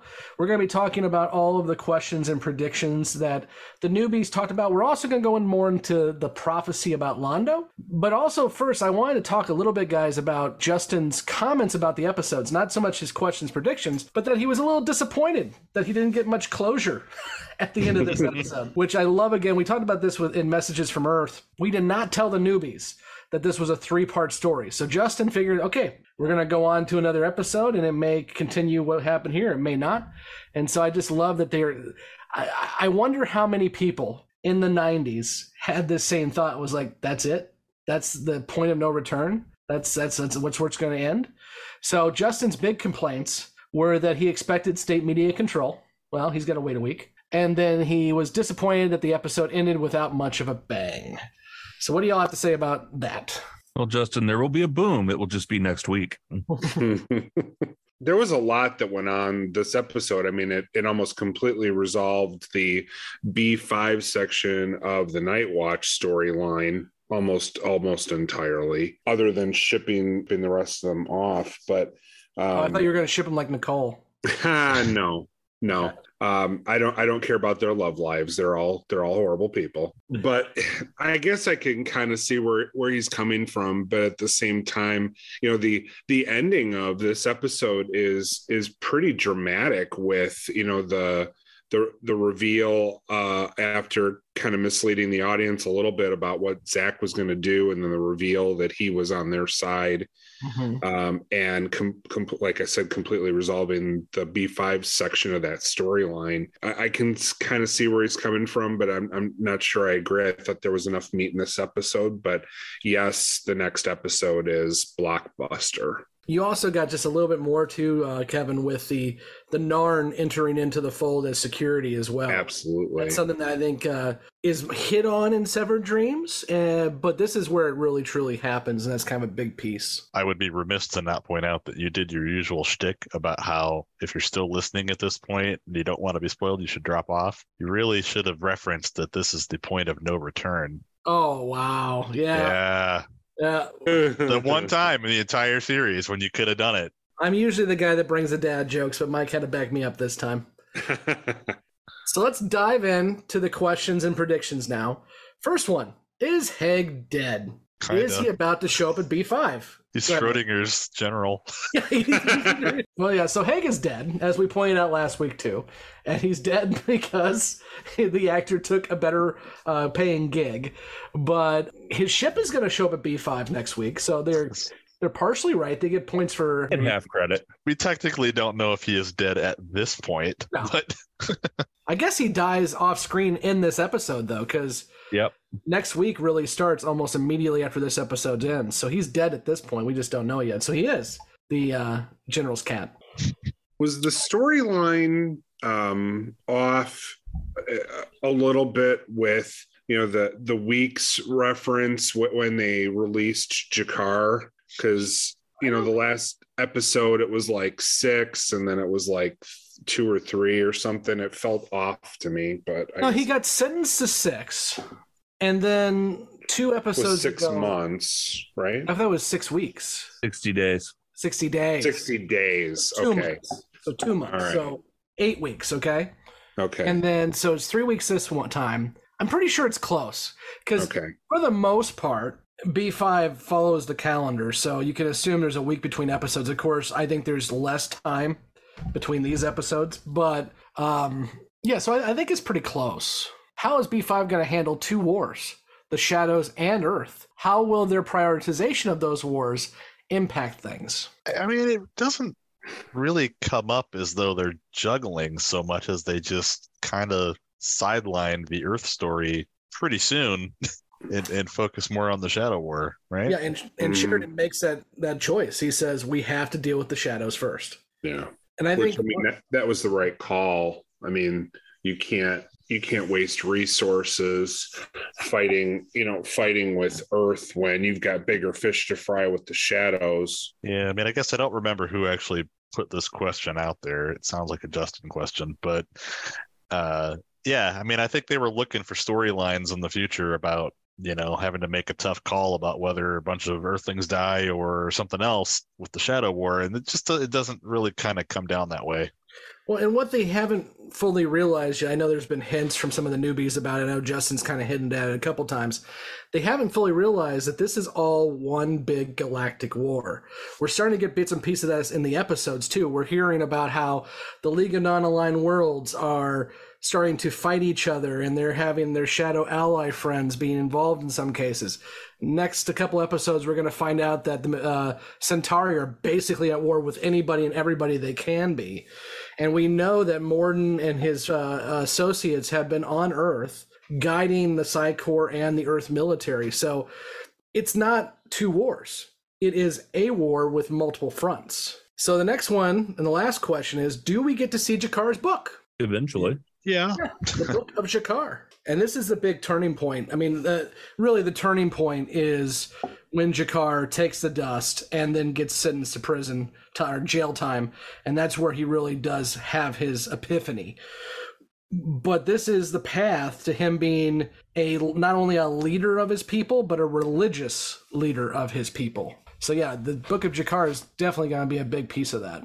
And a you know, a cog in the you know the shadow war to an extent too. Um, you know, he just he's a completely different character and which is commented upon a couple of times, most notably by Delenn.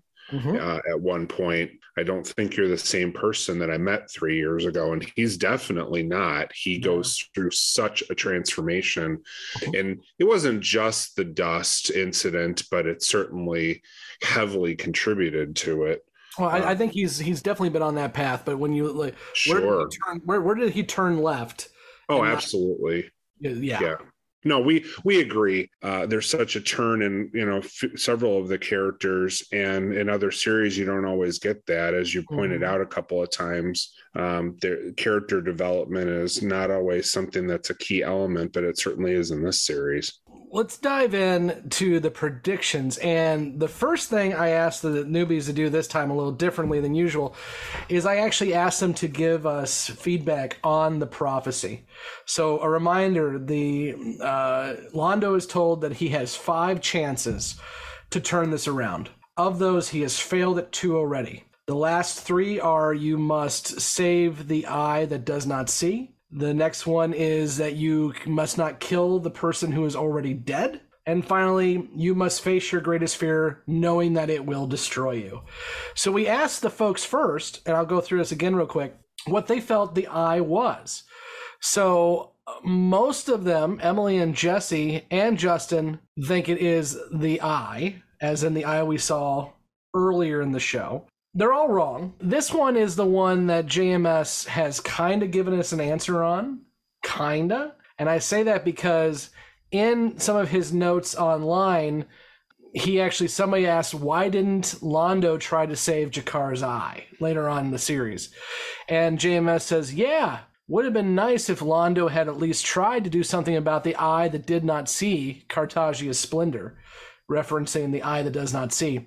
But then also later on, um, he also mentioned because JMS likes to do things in multiple choice sometimes, is he's mentioned that the eye may not be E Y E, it may be I, as in Londo should have saved himself. And that actually comes up in one of the extended universe books where Londo is talking about the prophecy and thinking to himself, and um, actually, I think he's talking to G'Kar in the in the book he says that if only he had realized that they were talking about saving himself, he would have caused all this trouble. So I wonder what you guys feel in terms of the first prophecy. If you agree with JMS 1 or JMS 2, or if you think it's something else. so the eye that doesn't see is londo not seeing what his His future, I guess. his, That's one his best path Now, keep in mind, JMS did not write that book, but he was involved in the process of making the books. But what we do have for verbatim from JMS is that he jokingly said that Londo probably should have tried to save the eye that could not see. Yeah. G'Kar's eye. Well, in the the eye of what was it? The eye of Centauri or something like that from the first season. Which is what the newbies feel it is. Yeah. Right. Um, that eye did get saved. So I don't think either that or it referring to Londo makes much sense with the way that the prophecy is written. It sounds like it's got to be G'Kar, which think- JMS Yeah. seems to have confirmed. I think Emily even tried to square that circle up a little bit because I think she said, if I remember right, that the eye will come back into play and he'll have to save it again or try to save it again. So Yeah. trying to make that work.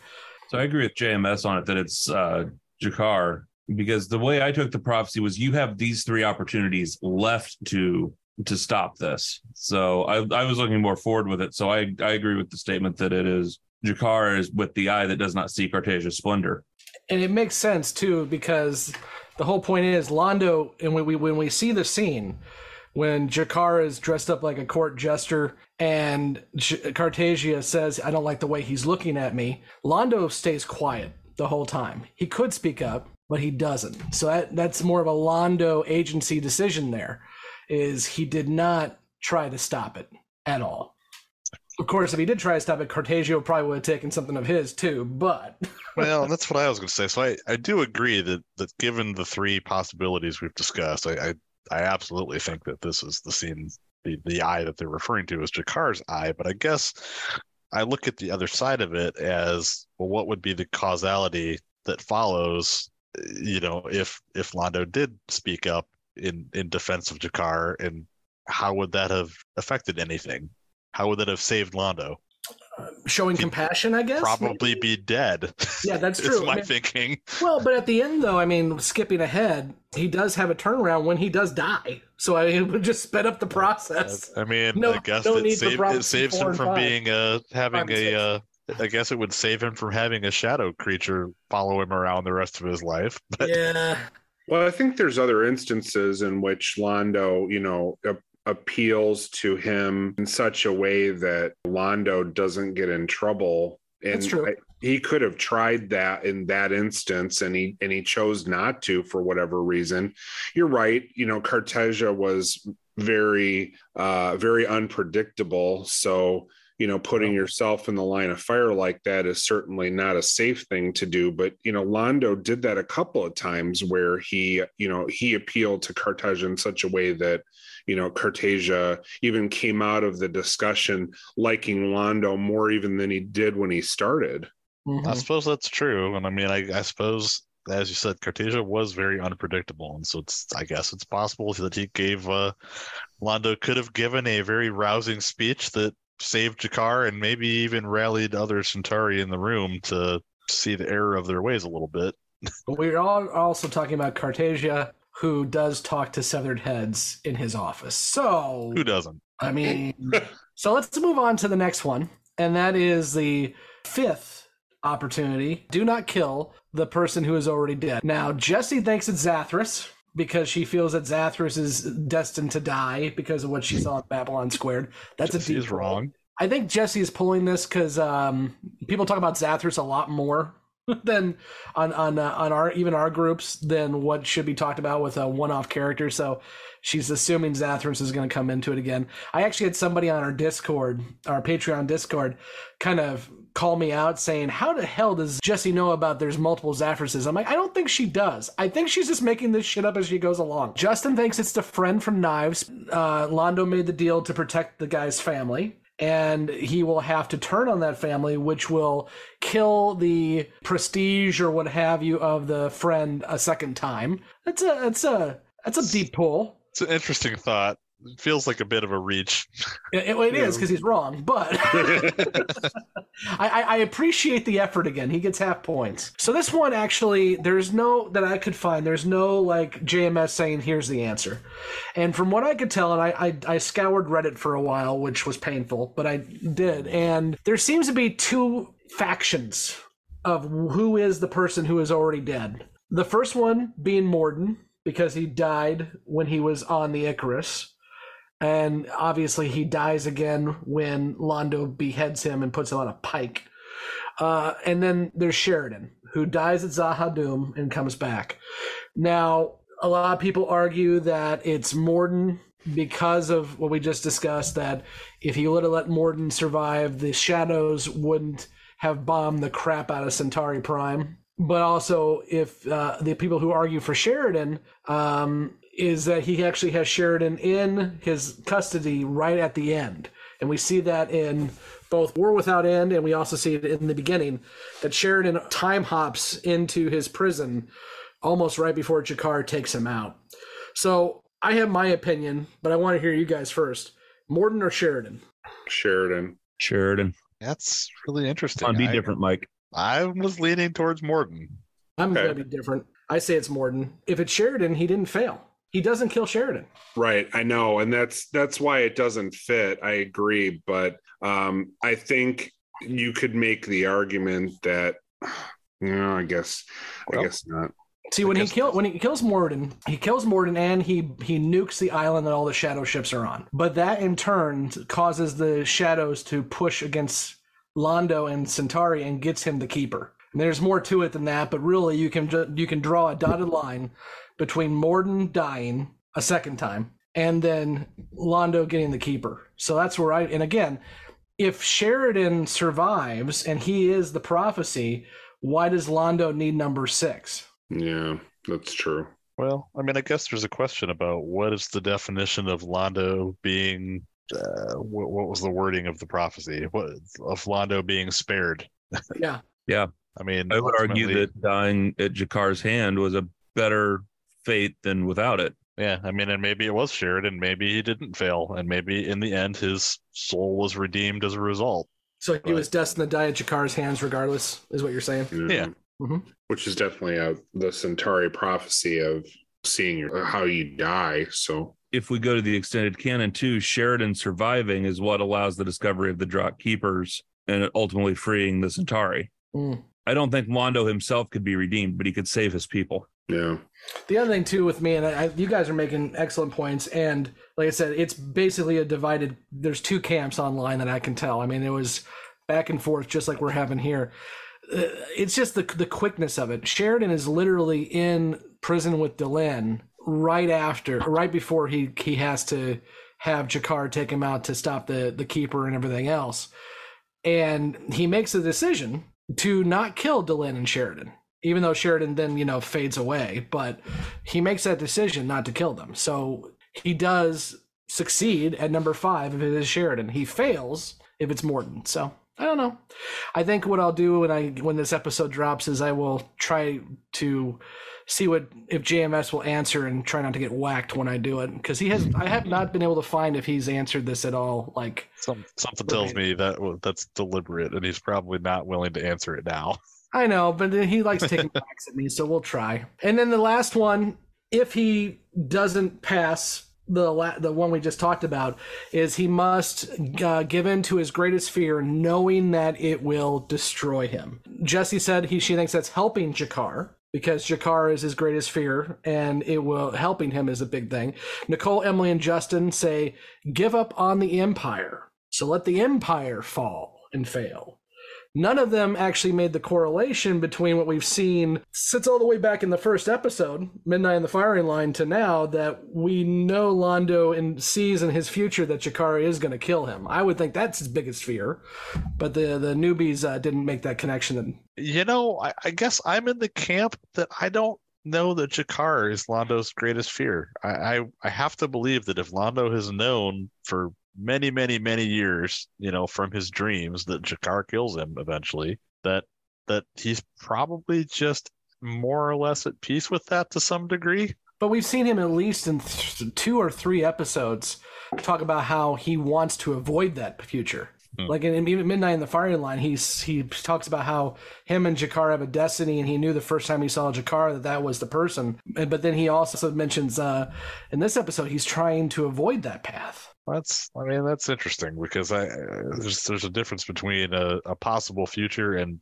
to me the word destiny. The word destiny implies it's going to happen, That's whether true. you like it or not.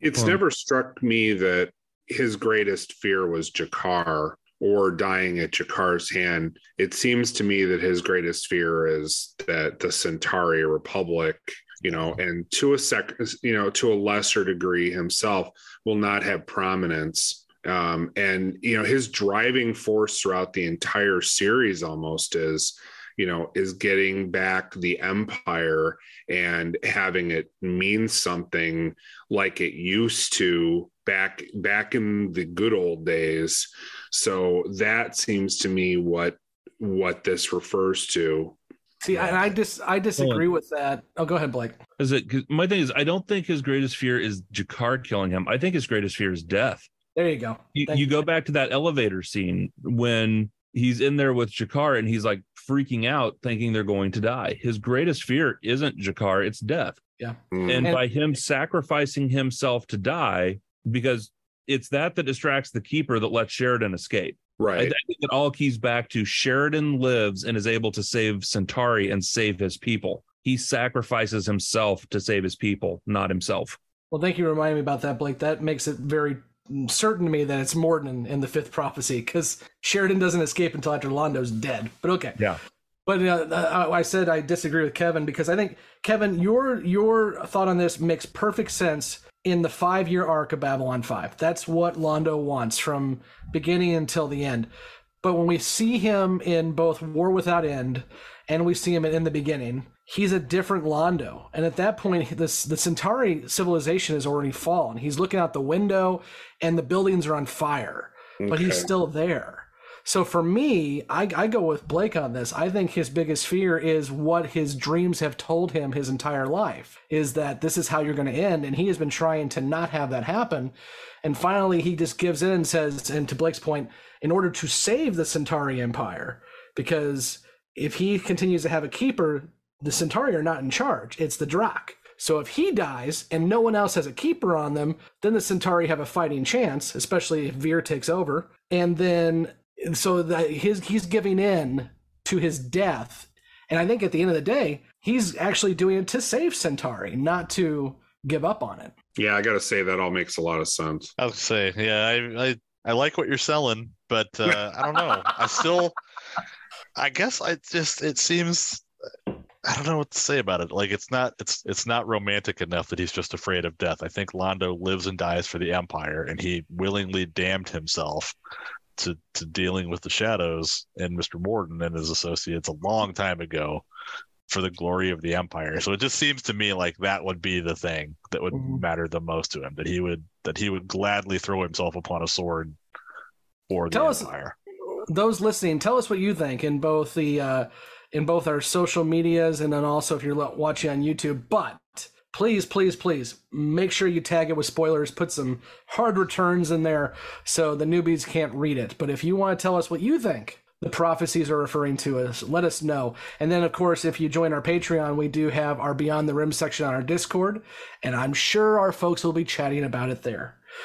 So, anything else you guys want to talk about the prophecies before we dive into the other predictions? The prophecies of the newbies, perhaps? So which one of them's Lady Morella? Hmm. Justin. Okay, let's move on from that thought. The rest of the predictions for our newbies come in this form. Uh, first off, Earth Alliance is going to send people to take down the station and Sheridan. The team is going to retaliate, and that will make things harder for B5. What a weirdly specific prediction.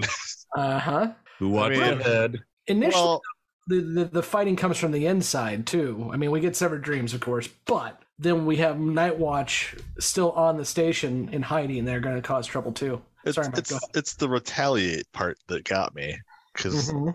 I I mean, am I forgetting something? But it just that doesn't really happen. It's not like B5 launches a strike against Clark and Earth. Not nor, yet. nor would they be in any position to do so. Yeah, no, you're right. You're right. I think it's. Uh, we also see too, and I think we discussed this in a previous episode. Uh, Clark has Clark really doesn't care about B five. He's he I mean he's going to care about more when it becomes a staging area, but at the end of the day, Clark cares about Earth and he cares about the colonies. And so he doesn't give a damn what some backwater station's doing, except for when it causes problems for him. I don't think you say he doesn't care about it though. I mean, as we'll see in the next episode, he's sending a shit ton of forces to try to keep it. Oh yeah, I mean they're thumbing their nose at his authority, and he can't have that. Dictators can't tolerate that sort of thing, right? That's yeah, you, yeah, you can't have dissenters, you know, a pocket of dissenters that's allowed to get away with stuff. I think I, when he sent those uh, those ships, and of course we find out he sent the ships before the rebels started heading towards B five, so he was going to take it anyway. I think that was more to put him under his boot before he be- became became an issue. I still don't think, like on his list of things to do in the morning, B five is not on the top ten. That's just my opinion, though. I don't know though. I mean, I think it was Kevin that said it. He sent a hell of a lot of ships just to secure the station before they knew that's where the Alexander was going. There will not be a civil war, but if there is, it will be based on Earth. Oops. Oh, there's a civil war, all right. You're one episode away, boss. but I can see where they're coming from on that. I mean, it's uh, uh, to that my point I just made. Earth is kind of the big, uh, the big jewel in Clark's uh, crown, but I think it's obvious that we've been leading towards this this separation one way or the other. Now, do they know it's going to happen next week? No, but we've been leading towards this separation for a while. Hague will arrive at B5 and it will force Sheridan to side with him. Or he will force Sheridan to side with him. Well, no. Sheridan doesn't need to be forced. And No. there anyway. Technically, Hague does arrive. He's just in a vinyl sack. uh, and I don't think there's any forcing that needs to happen.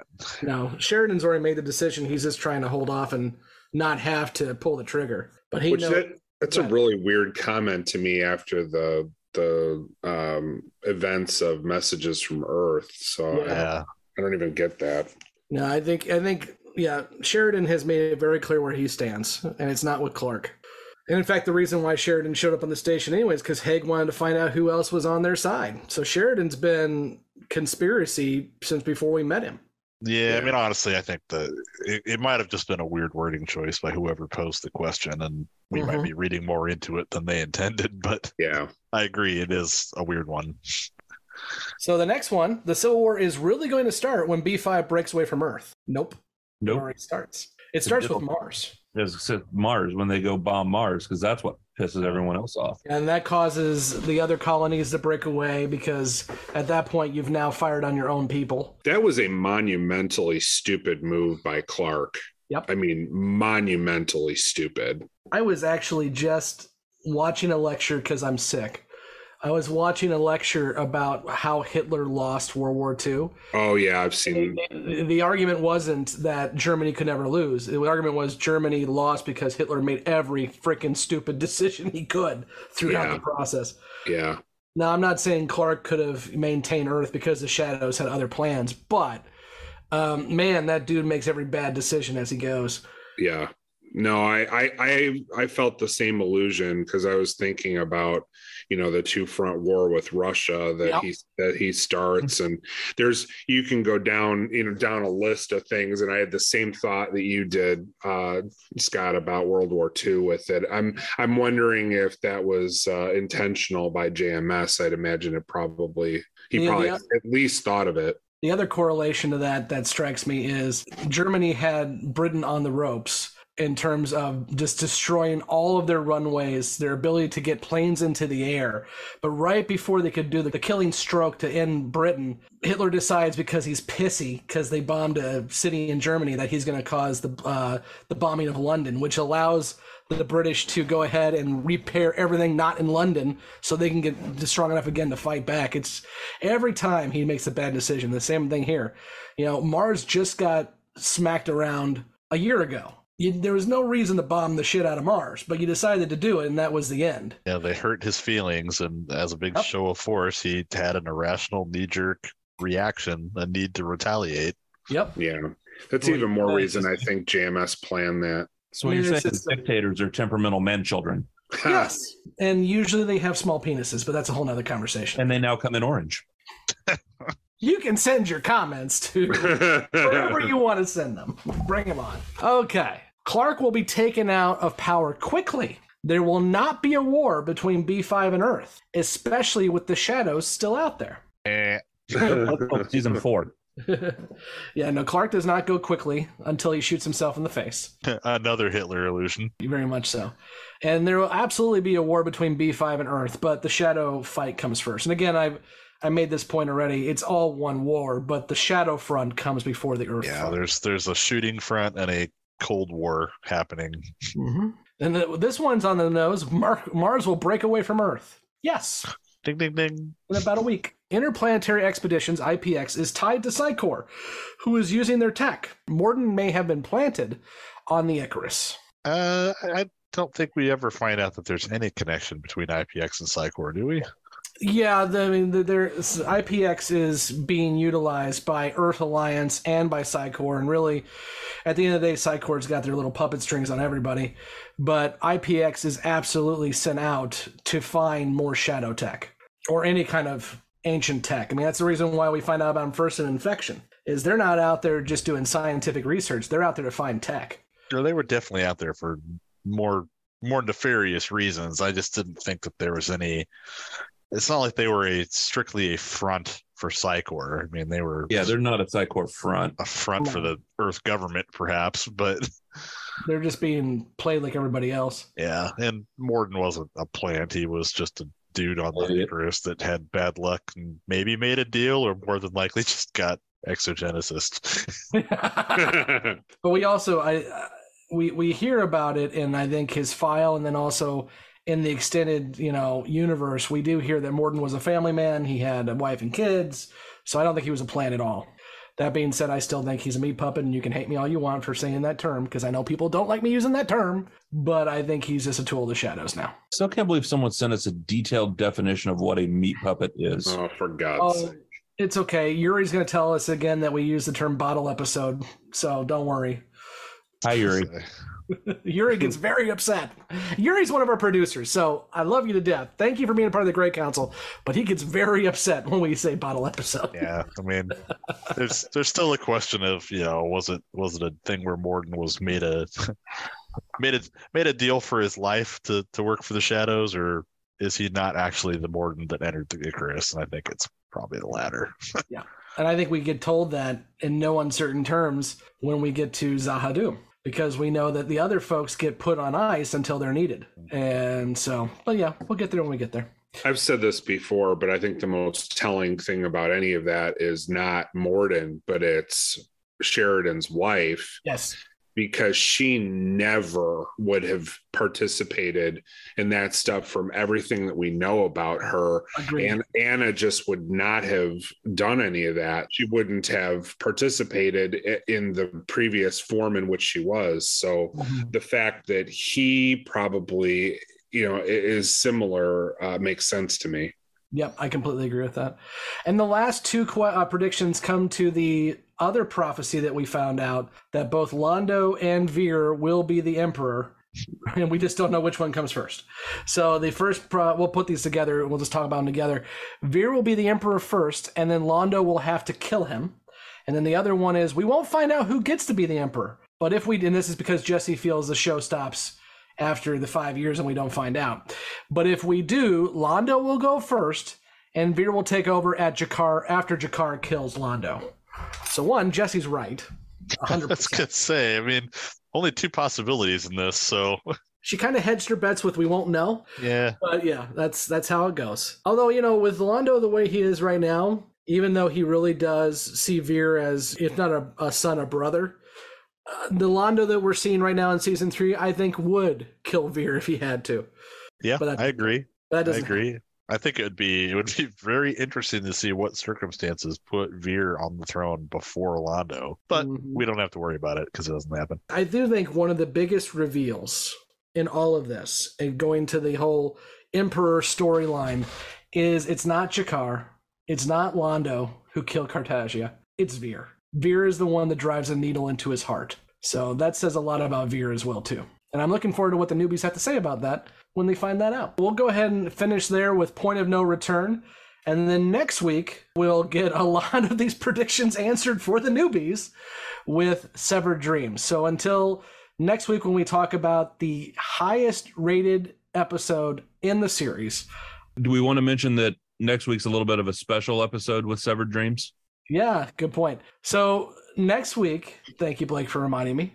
We're going to be doing something a little different than what we've had this entire first year that we've been doing that show, and that is we're all going to be together. So for the first time in Grey 17 history, the uh, most of the hosts will be together in one place eating Kevin's food and then recording our episode of Severed Dreams. So I'm looking forward to that. Be checking out our YouTube channel because you'll be able to see the video of that. We usually don't put out videos of our main podcast shows, but we do have we we will have one for that. It's going to be a good conversation about a huge episode. And now, I've been Scott and with me has been Blake, Kevin, and Mike. And remember to click all the buttons except for the down arrow. And if you can, join us over at Patreon, where I'm sure our Discord server is telling us about their prophecy ideas. And as I mentioned, you can tell us your thoughts on all of this in the comments. But please, please, please, please make sure you put big old bold letters that say spoiler and do a couple hard returns